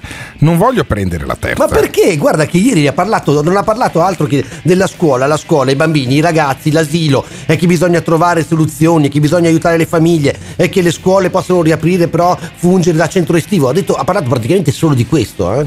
No, ma scusami un attimo. Allora, Perché Lu- vuoi essere querelato? No, non voglio essere querelato, appunto, ne ho già presi due di, di querele da Zaia. Per cui Luca Zaia ti dà anche i numeri dei nuovi nati. Ma sì, ogni giorno Alberto, ma scusa, ma se Cioè, non è merito suo? Non è, È- è merito suo Anche. che nascono i Ma- bambini. Ma, se ci pensi Cioè, un po' adesso- anche sì. Perché Ah. se lui ti mette nelle condizioni di stare sereno, fai all'amore e poi fai i bambini. Benissimo, e allora bisognerebbe aumentare invece di decurtare ogni anno il fondo per le scuole eh, paritarie. Cioè che sarebbero le scuole per- private. Per gli, asili, per gli asili e le scuole materne gestiti dalle parrocchie, che Mm. non sono privati, sono Eh beh, spieghiamolo bene, Sono delle parrocchie, non è che sono. sono Anche questo è fondi- un po' ambiguo, capisci? No, non è ambiguo. Non ci sono dei fondi lussemburghesi che gestiscono eh, gli asili o le scuole, no, sono le comunità organizzate nelle parrocchie che in perdita tengono i bambini di tutti quanti. Aiutano le famiglie, Compresi quindi. dei cinesi, compresi dei musulmani, compresi di tutti quanti. Quello è un servizio che all'inizio dell'era Zaya Galan cubava 70-80 milioni di euro di contributo. Adesso è meno della metà. Ok? Per cui, oltre ai nuovi nati, Luca Zaia, amico nostro, di questa trasmissione, io ti vorrei tanto al 351 678 6611. Smentiscimi il fatto che avete tagliato in maniera lineare Dai, tutti gli anni Alberto, il però. fondo per le scuole materne. Ma tu dici che quindi c'è un- la politica in qualche modo. No, no, no, no, no. Allora, hanno tagliato il fondo regionale per le Hanno. scuole materne per colpa del governo. Nascono i bambini per Grazie! merito di Zaia. Ma Eh sì, grande lo schermo è quello. Gottardo! Sentiamo, Grande, sentiamo Rete. Veneta come racconta l'evoluzione delle scuole materne e degli asili. Regione, Dipartimento Prevenzione, FISM, ANCI, Ufficio Scolastico e Pediatri di Libera Scelta sono al lavoro per riaprire asili nido e scuole per l'infanzia paritaria. Al vaglio proposte e modalità da attivare entro il 4 maggio per andare incontro ai genitori che torneranno al lavoro dopo il forzato stop alle attività economiche causato dal coronavirus. Questo io credo potrebbe essere anche un buon eh, campo d'azione per Assessore capire Lanzarin. rispetto alle tante domande che abbiamo dei campi estivi, dei centri estivi, anche se poi riguardano altre età, ma potrebbe sicuramente eh, servirci anche poi come appunto eh, ragionamento rispetto a quei servizi che di solito in estate c'erano. Hai Allora, capito, Alberto? Sì, la pagina, la pagina Facebook del de Il Morning Show, cercate su, su Facebook Il Morning Show e se vi piace mettete il like. Tu l'hai messo il like Emiliano Pirri alla pagina Facebook del Il Morning Show? Ci mancherebbe altro, certo, assolutamente. Ah sì, assolutamente perfetto, che altrimenti era l'ultimo, in- l'ultimo intervento che facevi in questa trasmissione. Eh, abbiamo replicato un articolo che esce sui quotidiani Finegil di oggi, coronavirus in Veneto. Zaia che dice trasformare le scuole paritarie, quindi gli asili e le scuole materne, in centri estivi. È, lo- è allo studio una soluzione per aiutare le famiglie eh, nel momento del graduale ritorno al lavoro. Oggi c'è un vertice per capire la copertura sanitaria di queste strutture ed è possibile una riapertura anticipata il 27 di aprile. Quindi se non sapete dove portare i marmocchi, probabilmente, magari non dico da lunedì, perché è probabile, ma ormai mancano tre giorni, ma fra una decina di giorni potrebbe succedere che li potete portare alla scuola materna anche quelli un po' più grandicelli.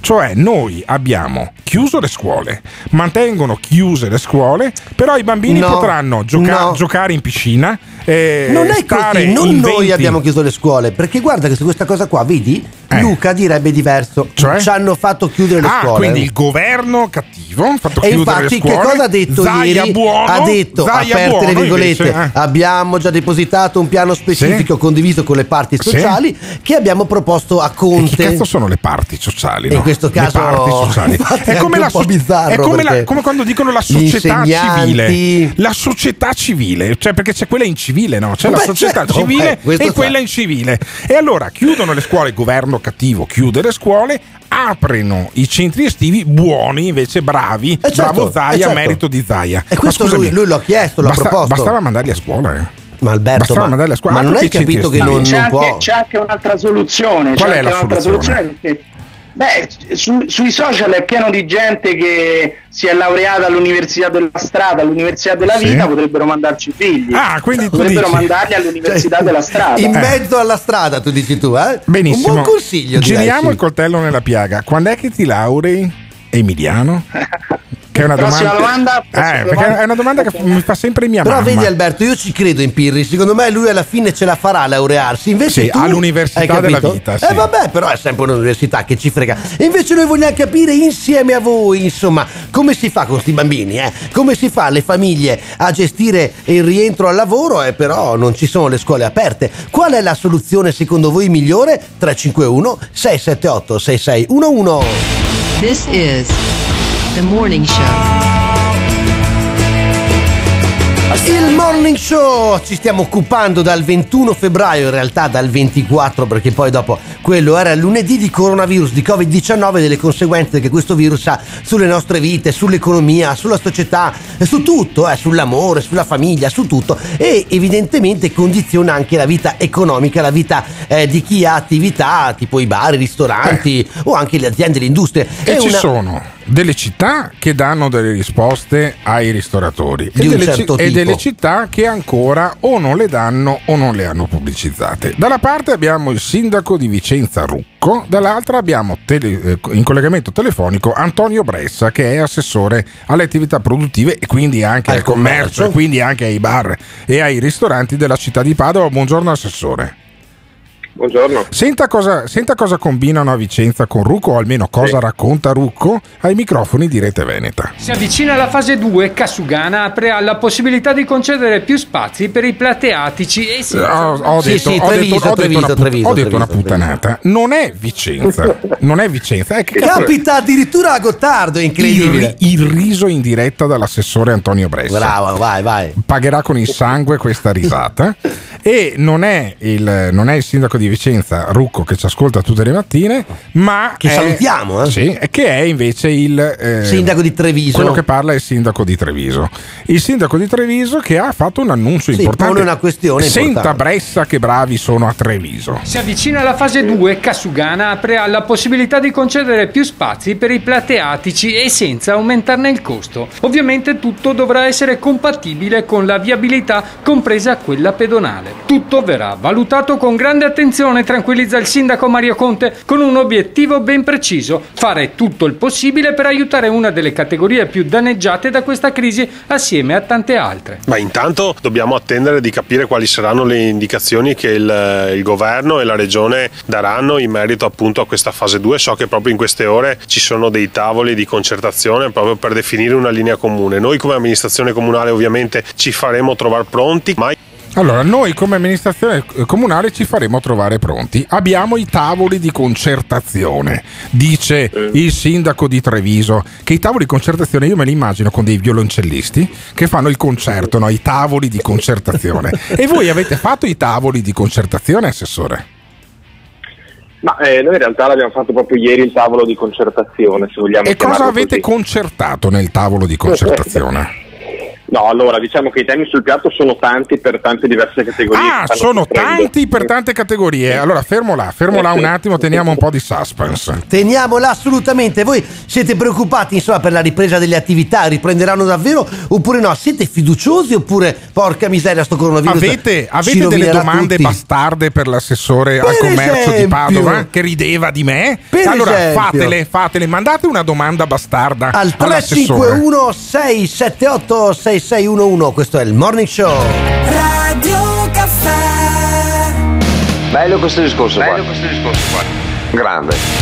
This is the morning show. E certo, sì, questo è il morning show tutti i giorni dalle 7 alle 10. Le frequenze sono quelle di Radio Caffè, ma ci puoi sentire anche in streaming dal sito oppure scaricare l'applicazione. Stiamo cercando di mettere in grande difficoltà l'assessore al commercio eh, di Padova, Antonio Bressa, riguardo alle ripartenze dei negozi, delle attività commerciali, soprattutto dei bar, dei ristoranti. La questione plateatico, che poi era un tributo di origine feudale che si pagava per utilizzare lo spazio pubblico che persiste e rimane. Insomma, Beh, sono una serie di giustamente, questioni. eh. giustamente la piazza è di tutti, se tu la usi per metterci i tavolini del bar, paghi una concessione come la spiaggia. Come qualsiasi altro tipo di bene pubblico che è dato temporaneamente in concessione ad un privato.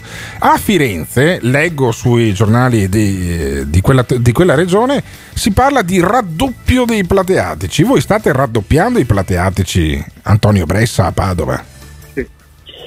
Allora, noi abbiamo una norma che è quella diciamo in vigore per cui ogni ristorante eh, sulla base della propria superficie di somministrazione che ha all'interno, cioè lo spazio dove insomma, i clienti possono bere e mangiare, ecco, loro possono eh, questi ristoranti occupare lo spazio pubblico all'esterno fino al doppio della superficie interna. Quindi, Quindi se ho, un'ampia 50, metratura che se ho- se ho disposizione. 50 Esatto. metri quadri di ristorante posso mettere 100 metri quadri di plateatico. Esatto. Però Esatto. adesso c'è il problema del distanziamento sociale.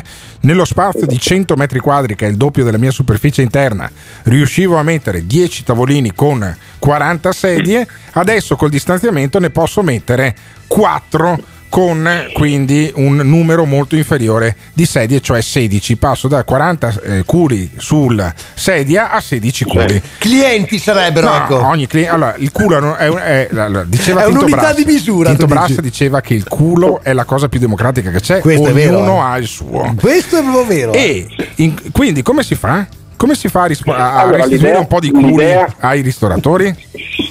Allora, l'idea che abbiamo eh, avanzato ieri anche alle associazioni di categoria è questa, cioè di rideterminare il costo del eh, plateatico eh, sulla base del, diciamo, dell'indice di redditività reale che ha. Per cui, facciamo un esempio, se io oggi ho un plateatico da, eh, che, che può ospitare, non lo so, 100 persone e, e quindi io chiedo, adesso banalizzo, 100 euro, se con le nuove norme del distanziamento sociale io di persone ne potrò mettere 50, il comune ti chiederà 50 euro. Sì, quindi però, andiamo Assessore- in proporzione rispetto Assessore, perdoni, Dimmi, ma, dimmi, mh, di fronte a questa questione qua c'è anche eh, la faccenda riguardante i nostri centri storici, le bellezze, eh, la soprintendenza per capirci in tutte le città mette Sì, sì, dei infatti- limiti, dei paletti.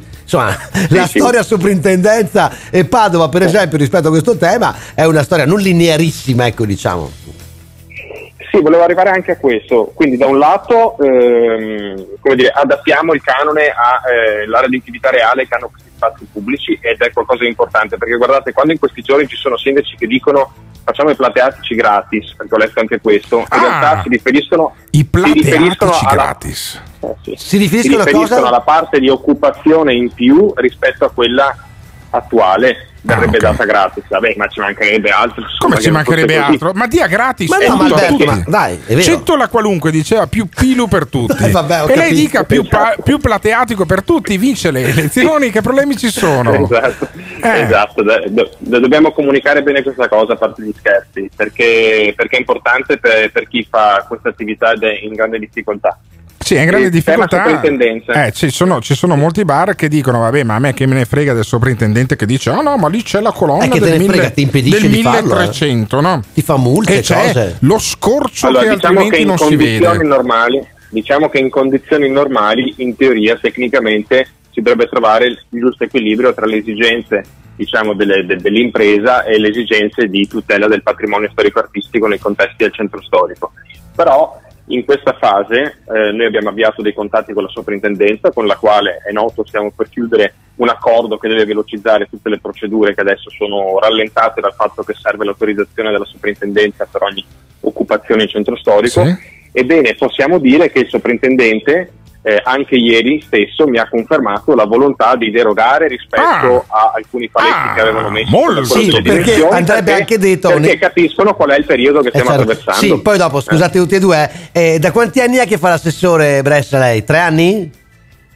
Sì, più o meno. sì. E in tre anni quanti soprintendenti ha visto? Tre mi sembra, no?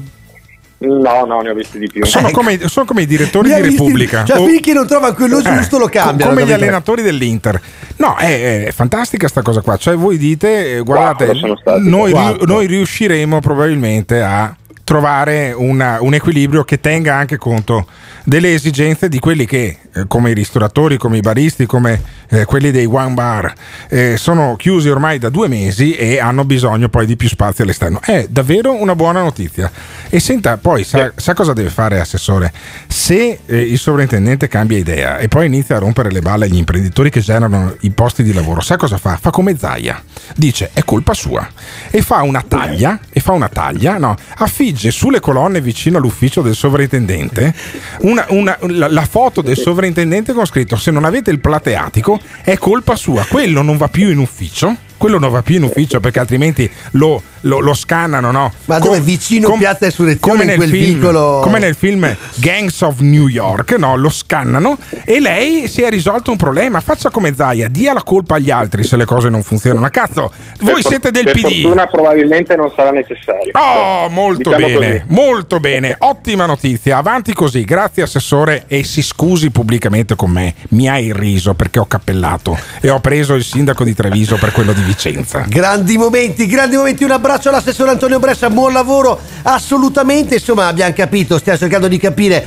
che ce la si mette tutta no, per mettere nelle condizioni chi ha- Persino i sovrintendenti hanno un cuore. Sì, beh, anche perché se non fanno come la politica vuole, anche qui c'entrerebbe un Luca Zaia, ma lasciamo perdere, li cacciano a pedate, li sostituiscono, ma anche questo diciamo fa bene a, a- a tutto, insomma, sì, fa bene, fa bene, fa bene. Insomma, vogliamo capire insieme a voi se sono soluzioni decisive oppure se sono soltanto ehm, eh, soluzioni che in qualche modo alleviano eh, un grande problema. 351 678 6611 This is the morning show. Morning Show, che tra le sue caratteristiche straordinarie è una delle poche trasmissioni che, che ha un, un consigliere regionale così a portata di tasca, a portata di mano. Gio Formaggio, stai sveglio? Ci sei? Buongiorno! Buongiorno! Grande Gio, Buongiorno. grandissimo Gio! Dacci la Perché carica! il venerdì. Ma grande, dacci la carica perché sta finendo l'emergenza, si riapre tutto, si ritorna alla vita normale. Sì, o no? sì, o no? no, no, O no, no, non me ne frega niente della vita normale, anche perché la vita di Joe è sempre più larga. Quanti chili hai preso? Ma cosa dici? Cazzo, hai ingrassato? No, avrei non è vero 10 che è chili. ingrassato. Dai, sembra, No, sembra una allora mongolfiera. penso cazzo. di essere, penso Porca di miseria. essere l'unica persona che è un po' dimagrita. Bravo, No, no, bravo, no, io no, l'ho visto, no, Perché lavoro, guardami, alla sera quando torno Guardami. c'è luce fino alle otto e mezza. Ah, sì? Infatti, io ho quel brutto vizio di dire guardami. Ti vogliamo un sacco e di quindi resto in giardino, poi stacco Eh. la legna, metto a posto. Sì. Quindi ne- nelle ore che di solito resto sul divano, Sì. ah, con il telefono in mano, adesso faccio un po' di lavoretti fuori. Perfetto, allora ti do una notizia: la tua bilancia è rotta. Se ti pesa No. meno, è colpa della Ma bilancia. no, Alberto, ma non è vero, un consigliere regionale Però- non può avere una bilancia che non funziona. Allora, dai. domanda al consigliere regionale Mm, di fagliela, Fratelli dai. d'Italia, di Fratelli d'Italia, quindi quella di Giorgia Meloni, di eh, Caio Giulio Cesare Mussolini, per esempio, quel partito lì. Domani che giorno è? Domani è sabato. Domani No, è prendila sabato? alla larga. Che data è oggi? Oggi- Gio? oggi che è ven- è? venerdì. O- oggi è il 24 aprile. Perfetto. Bravo. Domani è sabato. Sabato 25 aprile. Beh, benissimo. Ricorre la festa di. E io farò una bella festa sotto Ah, il bene, con- con il con la tricolore. mia, fam- Eh? con la mia famiglia. Ricor- ricordando, ricordando la liberazione No, italiana. Come no? Domani, guarda, io non, sono, io non sono più sindaco, Eh. vi ho detto per dieci anni di fila non ho mai festeggiato il 25 aprile da sindaco, perché ad Albettone non me l'ha mai chiesto nessuno. Ah. E quindi? Non è che mi avevano detto, non è che sentivano la nostalgia. Cioè, no, voi non prima avete, voi non- sinda- il voi non sindaco avete mai prima- commemorato i partigiani Mai. ad Albettone? Mai. Mai, mai. Ma sai, i sin- i sindaci di prima lo facevano, sono arrivato io il primo anno, non l'ho fatto, nessuno si è lamentato e ho continuato a non Cioè, farlo. tu Per hai, tu eh, hai departigianizzato Albettone. ma sì, le- eh, sanno poco cosa siano i partigiani. da- non Ah, sanno poco tanto. cosa sia. No, la liberazione. Non è che gli interessa Non è un valore. Tu, no- tu a pensare no, ma al popolo italiano, al popolo italiano che si è liberato dei tedeschi, dei fascisti, non ti commuovi. Allora, io non l'ho mai festeggiato, Mm. sono d'accordo a fare una festa, facciamo la festa, facciamo la festa di tutti i morti e di tutti quelli No, che no, piano, piano, piano, piano, piano, piano, piano. Quella, se non sbaglio, è il 2 di novembre. Non ma- è neanche un'idea tua quella, Esatto, Gio, dai, sentiamo da chi ha rubato l'idea a Gio Formaggio. Sentiamo. in occasione del 25 aprile di quest'anno, Senti, tenuto Ignazio. conto della situazione di emergenza che il paese sta vivendo, Diciamolo. di poter riflettere No, su un modo diverso di far eh, trascorrere questa data. Mm. In particolare, non vado tanto per le lunghe, noi pensiamo che sia giunto il minuti. momento di dedicare una giornata e va bene che sia il 25 aprile Va bene, eh? ai caduti di tutte le guerre i caduti in divisa che per noi sono quelli che le guerre abitualmente le hanno combattute e sofferte i caduti anche di, eh, di altre eh, formazioni che non fossero ufficiali parlo ai partigiani senza neanche più distinguere come abbiamo fatto in tanti anni tra partigiani bianchi e partigiani rossi. Di fronte alla tragedia della morte, specie in guerra, io credo che sia giunto il momento di stendere un velo di pietà nei confronti di tutti e quindi trasformare il 25 aprile in una giornata che anziché celebrare l'odio si celebri la possibilità di una pacificazione. Ricordo che questa pacificazione, quando io ero ragazzo, la invocavano Giorgio Almirante, la invocava qui in Lombardia Mirko Tremaglia, qualcuno di voi non ha mai neanche Sì, sentito vabbè, e, qui, e poi, e poi scava, Sì. Ma scava nei anni è che ci ricordi. prova la russa a fa sta roba comunque? Quindi Anni, eh? la russa dice: Ogni anno. invece della festa della liberazione italiana dal nazifascismo, la facciamo la festa dei caduti in tutte le guerre e anche dei partigiani. Quindi io potrei commemorare, per seguire un filologico, non lo farei mai, ma potrei eh, commemorare i partigiani titini che infoibarono per esempio i fascisti o, o solo anche quelli che non erano fascisti ma avevano la colpa di essere italiani in Istria e in Dalmazia per esempio ma che puttanata è Esatto, questa qua? Ma ascoltami qua, ma, eh, Ma che razza? nessuno, C'è tutto ma allora, uguale. nessuno, ti C'è tutto spiego, uguale. Scusa, nessuno- scusami, Gio, un no, attimo solo, eh. Nessuno No, ha concludo. detto che no. Posso Voi concludere? comunisti non potete festeggiare Posso il 25 concludere? aprile. Allora, festeggiatelo il 25 aprile. posso- posso Voi concludere? comunisti festeggiatelo, però non potete impormi a me o a qualcun altro di festeggiarlo. Sì, ma Io allora, domani scusami. butto fuori dal balcone, siccome non ho più il balcone del comune, Sì. però il balcone di casa mia che c'è Tu ce l'hai un balcone? eh? Butto giù, c'è sempre un balcone dove c'è sul Giorgio giardino C'è Venezia sempre un balcone dove c'è Gio Formaggio, Sì. una bella c'è affermazione. sempre un piazzale Loreto pronto anche dimmi Ah, cosa fai sì. dimmi Allora, cosa e fai domani butto fuori un grandissimo, un grandi- una grandissima bandiera del Veneto, perché domani si festeggia anche qualcosina in Veneto, e quindi avanti. Ah, la festa di San Festeggiamo Marco. quella domani, capito? Cioè tu festeggi San Marco, non festeggi il 25 aprile la liberazione. Bravissimo, E domani quindi, butto fuori un bel bandierone e via, e, feste- e mangio la paella sotto il portico. la paella, ma, Ma la perché? paella non è Perché? veneta, devi Perché? mangiare risi e bisi, non Ma la paella. Ah, Perché la ascoltami, i paella? veneti. Allora, vedi che tu sei un ignorante. Sì. I veneti sono sempre stati grandi conquistatori, sono andati in Cina, sono andati di qua. Noi siamo gente di mondo, domani si mangia la paella alla valenziana. La vedi che paella non alla siamo, valenziana. vedi che non Nel- siamo nel giorno di San Marco, nel giorno di Sì. San Marco la paella alla valenziana. alla valenziana e non si festeggia il 25 aprile. Vabbè, tutto Eh, molto strano. eh, vedi?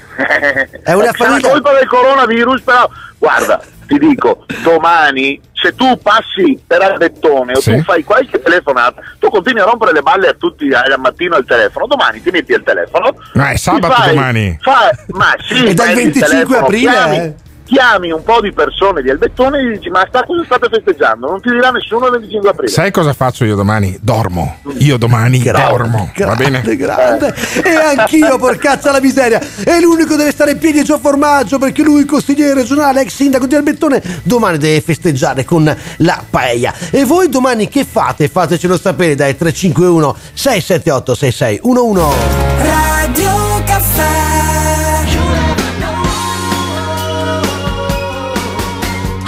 Morning Show ci ascoltano anche gli americani. Un grande abbraccio e big hug, my friends. 351 678 6611 mi verrebbe da dire così. Anche loro Senti che roba. hanno l'opportunità di interagire con noi e mandare dei messaggi Ma vocali. dillo più piano. 351 678 6611. Che è 351 678 6611, il numero che si usa per mandare i messaggi vocali. Domani è il 25 aprile. Domani, eh? È la festa anche degli americani dal mio punto di vista. Ce ne sono migliaia che Vabbè, sono morti. di sì. Hanno dato ad una gran Anzio- mano, eh. Ad Anzio, nelle eh, battaglie, quelle eh, in qualche maniera anche molto sanguinose, non mica solo sul, eh, sullo sbarco in Normandia eh, proverbiale, ma per eh, entrare a Roma è stata tanto lunga. eh.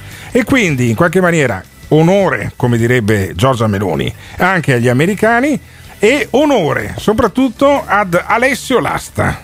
E uno dice: Chi cazzo è Alessio È un Lasta? collega bravissimo. No, oh, ragazzi, c'è poco da fare perché lui sta sempre dietro la telecamera, non sta tanto davanti alla telecamera. Ciao Alessio, buongiorno. Buongiorno, benvenuto. Ciao ragazzi, buongiorno. Allora, Alessio, sì, ragazzi, una volta. Allora, No, no, ragazzi, ancora. Eh, sti cazzi. Allora, Alessio, eh, intanto complimenti perché tu credo che meriti, lo dico già adesso che siamo eh, ad aprile, meriti i premi giornalistici più importanti quest'anno perché hai fatto lo scoop dell'anno, sei entrato con le telecamere di La 7 nei reparti di terapia intensiva di- degli ospedali di Bergamo, se non sbaglio, giusto Alessio? Dell'ospedale di Cremona, Bergamo e Treviglio, Eh. ma il primo servizio è stato a Cremona. Il primo servizio l'ha, l'ha fatto Alessio Lasta in pienissima emergenza e lì il Covid batteva e batteva forte. È entrato con le telecamere in terapia intensiva per far vedere, credo per la prima volta in Italia, cos'è una terapia intensiva e come si muore in terapia intensiva. Hai fatto un lavoro pazzesco, ma non. Ed è la prima e unica volta che ti faccio un complimento sul tuo lavoro. Io ho conosciuto due grandi giornalisti televisivi che avrebbero potuto farlo molto bene anche sulla carta stampata. Quelli che come me vengono dalla carta stampata hanno sempre guardato i giornalisti televisivi, molto spesso a ragione, come giornalisti di serie B, a volte anche di serie C. Ce ne sono due dal mio punto di vista di serie A. Di serie A, uno è Alessio Lasta e l'altro è Claudio Pappaianni. Tutto il resto, secondo me, è È un mio noia. carissimo amico, Vabbè, mio certo, carissimo amico come- con cui ho lavorato. come si fa a non essere amico di Claudio Papaianni. Tu hai, eh, hai lavorato e lavori ancora moltissimo con la 7, con il programma di, condotto da Formigli, se non sbaglio, giusto? Sì, Piazza Pulita, sì. Piazza Pulita e Piazza Pulita ha fatto, credo, anche degli ottimi ascolti. Ma non parliamo di televisione e radio, parliamo invece del tuo ultimo libro. Tu hai scritto un libro. E pensa che culo, hai scritto un libro nel momento in cui ci sono le librerie chiuse. Come cavolo? No, tu- no, no, no, no, no, due giorni a settimana possono aprire, due, eh, due, Ma- due, due. ma scusa. Però non ci sono i libri novità. Ma non Ecco, potevi questo sì. aspettare un anno? Potevi- ma perché, perché hai buttato fuori? Eh, Domani è il 25 aprile, dovevamo fare, sveliamo questo segreto. Io volevo fare una grande presentazione del libro di Alessio Lasta a Padova. Me la immaginavo già con centinaia di persone, con eh, Alessio che firmava le copie e compagnia. Poi è arrivato il Covid e non abbiamo fatto un cazzo. e allora almeno lo facciamo in radio. Ma quanto stai vendendo di questo libro? Zero. Le librerie sono chiuse, chi è che Eh, compra un libro? Librerie, le librerie sono chiuse e il libro è uscito il 26 di febbraio. Eh, te- tempistica perfetta. Perfetto. Esatto, proprio come ci ho messo un anno a scriverlo, dopo ho detto dai ma quando lo facciamo uscire? Lo facciamo uscire? Ma sì, quando esce anche il Covid. Insomma. Eh, il 26 Eh, di febbraio. Esatto. vabbè, Tu da il- quella data lì non ti sei mai dopo- fermato, tu hai lavorato veramente come un pazzo in queste settimane qua, non hai neanche avuto modo di promuovere il libro, credo che sia una delle prime volte che poi lo presenti. Come si intitola e di cosa parla il tuo libro? Il libro si intitola La più bella. La più bella, per, eh, che non è, che- che- cos'è la Diletta Leotta? Hai scritto, hai scritto un libro sulla Diletta Leotta, allora la più bella, su Biancaneve, Eh, la più bella si- del si Reale. potrebbe- Si potrebbe dire anche che insomma, eh, abbiamo tutti dei buoni, buoni gusti citando questi nomi, no? però la più bella è la Costituzione. Mi sono, Eh. Ah, la Ho tenuto Costituzione. un certo understatement, ecco, ho detto facciamo la Costituzione, la più bella. Come diceva titolo, Benigni, come diceva Benigni Esatto, in un suo monologo. Esatto, titolo furbo, come diresti tu, Sì. titolo furbo. E Insomma, quindi? eh, e quindi praticamente è un viaggio dentro, sono dieci storie, dieci storie italiane in cui eh, racconto un po' questa Italia tradita eh, da nord a sud, ci sono anche eh, due racconti su dieci ambientati in Veneto. Ma come? eh, L'Italia particolare tradita perché? Perché ci sono situazioni dove la Costituzione si fa fatica a dire che sia realmente applicata. Beh, no? Effettivamente, prendiamo- effettivamente, scusami, Eh. scusami. Allora, articolo 1. L'Italia è una repubblica fondata sul lavoro. Poi c'è gente tipo Di Maio, Salvini, che non è che ci hanno mai avuto i calli sulle la Meloni, non è, per cui sai, anche quello poi. Ma le due storie in Veneto invece? Perché? Perché sono due storie che dimostrano che la Costituzione, i valori dei nostri padri costituenti, che hanno costruito questa Repubblica con il sangue, sono stati traditi in Veneto. Che storie sono? Allora, sono innanzitutto le storie dei truffati dalle banche, no? che tu ben conosci, è Come no? il più grande crack bancario della storia italiana, Veneto Banca e Banca Popolare di Vicenza. E quindi ho raccontato proprio la storia di Matteo Michelin, che è questo ragazzo disabile cui eh, sono stati fatti investire tutti i soldi che aveva ottenuto come risarcimento dal comune perché il comune aveva curato degli alberi che gli erano caduti in testa e purtroppo lui è rimasto tetraplegico. E subito il family banker, come si dice oggi, ci ha messo le manine sopra e eh, ha consigliato alla famiglia di investire in azioni non quotate appunto di Veneto Banca, facendo perdere tutto il, eh, il capitale e quindi anche tutto il futuro eh, di questo ragazzo. La prima storia quindi è, è- arriva da Treviso, dalla provincia di Treviso, la seconda arriva da Verona e riguarda una storia di diritti eh, traditi, riguarda una coppia di ragazze appunto eh, omosessuali che eh, sono stati fatti oggetto di minacce, di eh, attacchi alle loro case, addirittura con la benzina, insomma questo cotè arriva dal Veneto, Alberto, in cui in cui anche in, questi, in queste settimane si, si, fatica come nel resto d'Italia, però forse è meglio che nel resto d'Italia no? superare questa emergenza coronavirus. Ma sai, noi siamo sempre in emergenza, noi veneti, per cui alla fine un'emergenza in più, un'emergenza in meno, ci rimbocchiamo le maniche e lavoriamo a differenza voi, di voi di Bolzano. tu sei originario di Bolzano, provincia sta, Bolzano, autonomo. Bolzano. Pensa, Esatto. pensa voi siete abituati a versare 100 euro di tasse ed averne 127 Sì, indietro. Siete più sussidiati dei siciliani. eh? E, ma, furbi, ma questo pa- ma questo paese è unito perché, sai, con le dichiarazioni che ha fatto Feltri ultimamente anche in radio alla Zanzara, eh, in cui dice che i napoletani sono inferiori ai lombardi, I meridionali, dice. i meridionali in generale. eh, È un, paese, è un paese che è ancora disunito. Nel tuo libro c'è anche questo tipo di aspetto trattato. Ma guarda, eh, cioè, se noi pensiamo no, al- alla seconda strofa dell'inno nazionale che non conosce quasi nessuno, no? E cioè, lì c'è tutto, no? No, noi siamo da sempre un popolo eh, diviso. Calpesto e dice questa- deriso. Calpesto e Esatto. deriso. Perché non siamo popolo, perché siamo divisi, Eh, no? sì. e, quindi, e- e quindi questa divisione eh, di, fatto, di fatto c'è. Però devo dire che le storie da nord a sud eh, sono accomunate eh, dalla- se- dal, dal sottotitolo del mio libro, Gli italiani che resistono, perché cioè, mi piace ricordare questi italiani che nonostante tutto mettono toppe dove lo Stato non arriva. Eh, e quindi questo accomuna purtroppo da nord a sud le storie che racconto dentro questo libro. Quindi se c'è un'accomunanza eh, nella sfiga, ecco, diciamo così, è quella di Arrangiarsi. eh, resistere, eh, arrangiarsi, Eh. sì, però non è che possiamo continuare a dire che ci dobbiamo arrangiare perché poi da sopra chi deve intervenire non fa mai niente. Eh beh, no? certo. Quindi, eh, Quindi, quindi, eh, il libro. arrangiarsi va bene, ma Marchetta, Marchetta, comprate il libro di Alessio Lasta. Allora, io lo- le- non, non mi- non serve neanche che me lo regali perché l'ho ordinato su Amazon.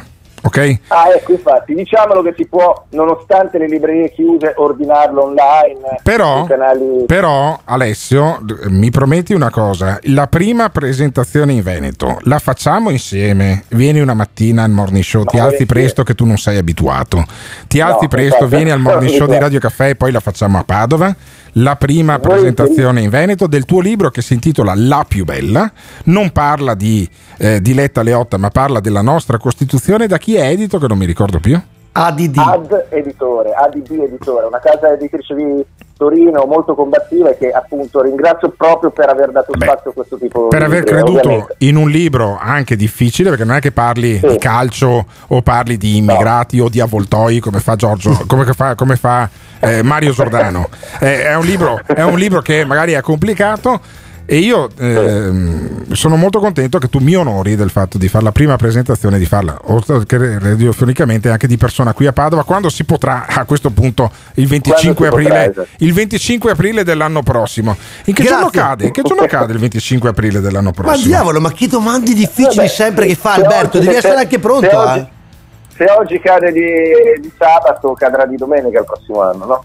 Eh, è plausibile. Cazzo, hai Alessio. ragione, Bravo, hai ragione. Alessio, bravo, bravo, bravo. Vedi perché poi dopo c'è chi vince i premi e chi no, porca miseria. Allora, alla presentazione del libro, visto che sai questa cosa che di solito sanno solo gli autistici, sai cosa faccio? Ti faccio cadere per terra, ti faccio cadere una scatola di fiammiferi e tu devi contarli, capisci?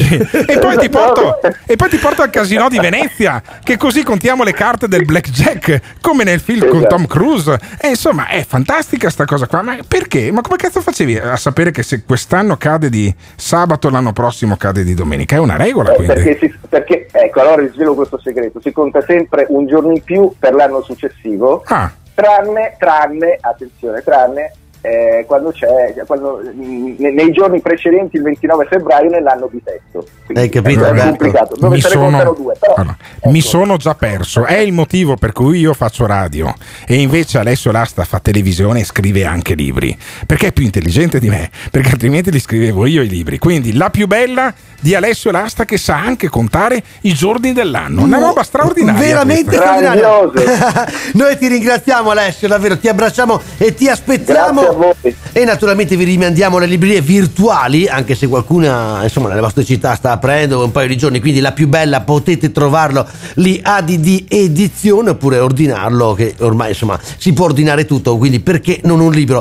351 678 6611 voi domani cosa fate il 25 aprile? 351 678 66Y1 Radio Caffè It's just my fantasy Scusate, il 25 aprile io so che è San Marco che è il patrono della Serenissima. Pax Tibi March Evangelista Meus. Mi dispiace Alberto, mi dispiace per voi comunisti, ma per me il 25 aprile ed esclusivamente San Marco per terra, par mar, San Marco sempre avanti. Buongiorno Gottardo, buongiorno Ivan, è un inferiore che vi parla. Se i Veneti erano come Feltri, la pensavano come Feltri, io non rimanevo vent'anni e più nel Veneto, me ne ero già andato. Buona giornata. A te una Sì. buona giornata. Se i. Veneti fossero stati. O fossero. No, ma quello là di Pax Tibi Marce Evangelista Meus, lo chiamiamo un attimo per Sì, cortesia. perché se non fosse stato, fosse stato il 25 aprile, qui ci sarebbero i tedeschi, no? Perché questa cosa andrebbe anche ricordata, perché poi si fa i patriottici con eh, le patrie degli altri, nel senso che, cioè, a te piacerebbe essere sotto i tedeschi? No, a me no, però a me sarebbe piaciuto che avessimo perso a Vittorio Veneto. Ecco, ma perché? Alberto? Saremmo ancora sotto gli austriaci. Se noi fossimo ancora Lui sotto sta gli roba austriaci. è in fissa, certo, hai capito? certo. È in fissa. Ah, che cazzo, guarda, mio, mio nonno è stato Ma cavaliere Vittorio racconta, Veneto. spiegaci perché, Alberto. È stato- Apri il tuo cuore È stato cavaliere Vittorio Veneto, ci ha combattuto sul serio su quel fronte là. Poveretto è riuscito a portare a casa anche la pelle. Beh, grande. Ma io credo che se noi avessimo perso quella battaglia, Mm. alla fine saremmo ancora sotto gli austriaci e quindi sare- avremmo già riaperto i negozi. Ma dai, Alberto. Da dieci giorni.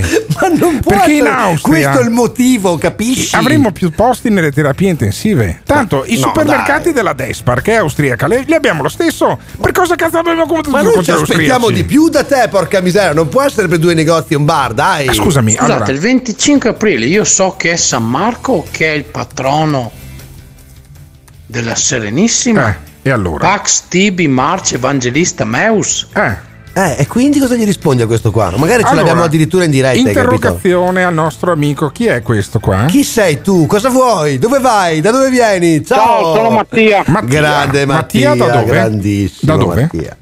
Da Soave. Mattia da, Da Soave. Soave. che è Verona? Verona, Verona, ottimi vini Yes, ti dirò. Eh. yes. Arriva ancora l'FM a Verona di, di- di Radio Caffè? Sì, eh, da Soave dovresti ancora essere sul Mm, 95 l'ascolto- Però siamo, siamo un po' al limite. Siamo ancora No, l'ascolto su streaming. Ottimo. l'ascolto Uscita autostradale. Ronca San Bonifacio, mi pare. Allora, allora, Soave, terra di produzione di vini. Tu mi dicevi Pax Tibi Marce Tibi, Marce, Evangelista, Evangelista Meus. Gra- Non so la seconda pagina, non so la seconda pagina perché Ed è qui che ti voleva Gottardo. È qui che ti voleva Gottardo, Mattia. Ma perché Eh, vi so, mettete so. il culo nelle pedate da soli, Eh porca sì, ah. miseria? Ma io non Quindi capisco, tu non veramente. conosci la seconda parte di Se mi questo. piace che vi la malmeni, seconda l'ho capito. la seconda pagina non la conosco. La seconda parte dice, e non lo sto guardando, hic requescit corpus tuum, perché è neutro, quindi non è tuus, come ho sentito dire da qualcuno, ma è Esatto. tuum. Neutro, Cioè, qui, non accusativo. I- bravissimo. I, Senti come si masturbano, capisci? Perché questo Icque- è. No, no, no, è nominativo invece, ma è nominativo neutro, caro mio. È, è nominativo neutro. Eh, sì, quindi è tu, non è Sì, tu. sì, sì, allora, sì. hai detto una puttanata, non è accusativo, è Dai, nominativo. una, una profilatino che ci chiama al volo che interroga, dai. requescit corpus tuum, qui riposa il tuo corpo. Il tuo corpo. Il corpo Ok. di San Marco. Dove riposa? Il corpo di San Marco, secondo me, non mi ricordo, ma è stato portato via, forse, sbaglio. Eccoli. Allora. Eccoli, la- soliti ladri. Il corpo di San Marco Evan- Evangelista ok, era stato portato nella basilica romana di San Marco, ma mi sa che è tornato Sì. ad Alessandria. Ma questa è una cosa che non so neanche io. Porca e quindi miseria. potremmo chiedere ai nostri ascoltatori se la Aiutateci, sanno dai. loro Se la sanno loro, ce lo dicono al 351 certo, certo, 678 6611. Altrimenti lo raccontiamo noi lunedì perché dovete darmi il tempo perché qui ho- vedi so- sono talmente stronzo che mi faccio le domande stronze da solo. Allora, per alcuni tipo Mattia, quindi è solo la festa di San Marco, tu non festeggi la liberazione dell'Italia domani. No. Perché? Perché? Perché- Perché intanto l'Italia è entrata militarmente nei nostri territori. Vabbè, ma scusami, no, no, ma non fare confusione, ma non fare confusione. Quello, quello è successo, bene quello è successo a metà dell'Ottocento. Il Sì, 25 1866. Benissimo, allora che poi sia stato un referendum e tutte quante queste cose. va Un referendum, ma, eh? ma invece il 25 aprile è il 25 aprile di che anno? Di che anno- eh, qual è la data fondativa della festa del 25 aprile, Mattia? 1900? Eh, cos'è? Se- 61? Ma neanche No, per idea. 46, 46, 45, 45, 45. 45 Dio ti fulmini, 45. Eh, ma perché? Eh, e No, allora, mia storia. e allora, scusami un attimo, se, per- perché, perché tu non festeggi? Eh, ci siamo liberati dai nazifascisti. Non è una cosa bella. E perché non la Sì, festeggi? certo, Se è una però, cosa bella, eh, perché non la festeggi? Beh, ma tutte le cose belle si possono festeggiare. allora festeggia Però- domani il 25 aprile e chiediamo ai Sì, nostri esatto. ascoltatori poi, anzi studia tutti, chiamiamo, chiediamo Studia lunedì, tutti, dai lunedì compiti, mattina ti capito? interroghiamo sul corpo di Alessandro Magno lunedì mattina Mattia. Grazie mille Io da Soave. fonti. Da. Soave Sì. e eh, invece spieghiamo a Mattia rimani in ascolto perché- Rimani in ascolto, Mattia, sì. allora spieghiamo a Mattia cosa è successo e cosa voleva dire essere sotto i nazifascisti in religioso silenzio ascoltiamo la sindaca di Marzabotto che è stato un, è un paese degli Appennini uno dei tre paesi è uno dei, pa- è uno dei posti dove sono successe le cose peggiori di una delle guerre forse la guerra peggiore dopo il Vietnam che eh, ha visto questo pianeta e allora rac- raccontiamo attraverso la sindaca di Marzabotto perché domani bisogna ricordare con rispetto quello che è successo alla fine della seconda guerra mondiale e del perché bisogna festeggiare il 25 aprile non solo per San Marco. La proposta fatta dalla russa di dedicare il 25 aprile alle vittime del, del Covid credo che sia veramente ehm, un tentativo di strumentalizzazione dei- deplorevole, non, non si può dire altro perché eh, è chiaro che stiamo vivendo una situazione eh, drammatica, eh, però il 25 aprile deve rimanere la festa della liberazione, la festa dell'antifascismo che significa festa di tutti quanti gli italiani. Apro perché chiaramente il sacrario è chiuso per via delle disposizioni per e l'emergenza fa che vedere, abbiamo. fa vedere il sacrario di Marzabotto luogo dove c'è stata una sono strage raccolte tutte quante le, le immagini di, eh, di tutte le 770 vittime della strage di Montesole. In quelle in cui non c'è alcuna, eh, alcuna foto chiaramente è perché non è stata ritrovata o perché l'età del- della, della vittima si parlava di giorni o di mesi o di pochi anni per cui non si era avuto neanche il tempo di farle, per cui ci sono simbolicamente degli angeli al posto del- dell'immagine. Qui eh, ci sono appunto tutti, tutti i nomi eh, di tutte le persone che sono state uccise durante la, eh, la strage, o meglio il, il massacro, gli eccidi di Montesole, che sono stati appunto, eh, si sono compiuti in, in 115 luoghi e quella strage è stata compiuta per, per diversi giorni, dal, dal 29 settembre del 1944 al 5 ottobre del, del 1944. In pochi giorni è stata completamente annientata una, una comunità. Sono state uccise 770 persone innocenti, cioè che non, avevano, eh, non erano coinvolte eh, nella, nella battaglia, nella lotta partigiana. Ci sono 216 bambini sotto i 12 anni che sono stati uccisi e che sono stati definiti da, eh, dai report che sono stati ritrovati delle SS dei fiancheggiatori dei banditi. e allora noi centinaia domani di persone centinaia eh. 212 bambini. Noi domani dobbiamo con rispetto parlare del 25 aprile anche per quei do- 212 bambini, bambini di pochi giorni che sono stati uccisi in maniera atroce perché uccidere un bambino è sempre una cosa atroce, passati per le baionette, fucilati con il mitragliatore insieme con le madri, che facevano scudo con il loro corpo, e allora a me fa impressione che una parte della nostra popolazione dica no, è solo la festa di San Marco. Ha rimosso completamente il ricordo di questa cosa No, perché non, mi è, non è spiegabile altrimenti. Cioè, io non mi incazzo neanche. Io faccio sentire la sindaca di Marzabotto. Pensate che 75 anni fa c'era della gente che si faceva i cazzi suoi nei- sugli, sugli Appennini, cercava di, di sfangarla con le castagne, cercava che c'era la fame, cercava di, di portare a casa la pelle, un po' come durante un'epidemia, solo che invece di volare virus volavano bombe e pallottole. Sono arrivati degli, dei delinquenti, molt- in molti di questi anche impuniti, hanno preso dei mitragliatori e hanno iniziato a sbudellare centinaia di persone. 200 bambini, 700 persone che erano contadini, erano donne, erano anziani. Alcuni li hanno chiusi dentro una, una chiesa, ha dato fuoco alla chiesa, si ha buttato le bombe, sono morti così. Ok? E allora io credo che domani abbia senso anche dopo 75 anni, di fronte alla morte di 212 bambini, di fronte alla morte di vecchi e donne che non c'entravano un cazzo con la battaglia, credo che abbia senso anche scendere in piazza e anche ricordare che a volte in Italia, nella civile Italia, succedono anche queste cose qua e ci sono anche quelli che la negano, sta roba qua.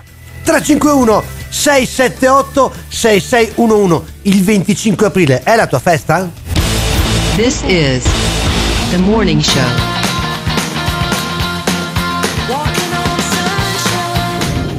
La cosa che mi fa più arrabbiare, ma che nello stesso tempo mi rende più orgoglioso, è che proprio quella libertà che è stata conquistata il 25 aprile consente a qualcuno di sputare sul 25 aprile.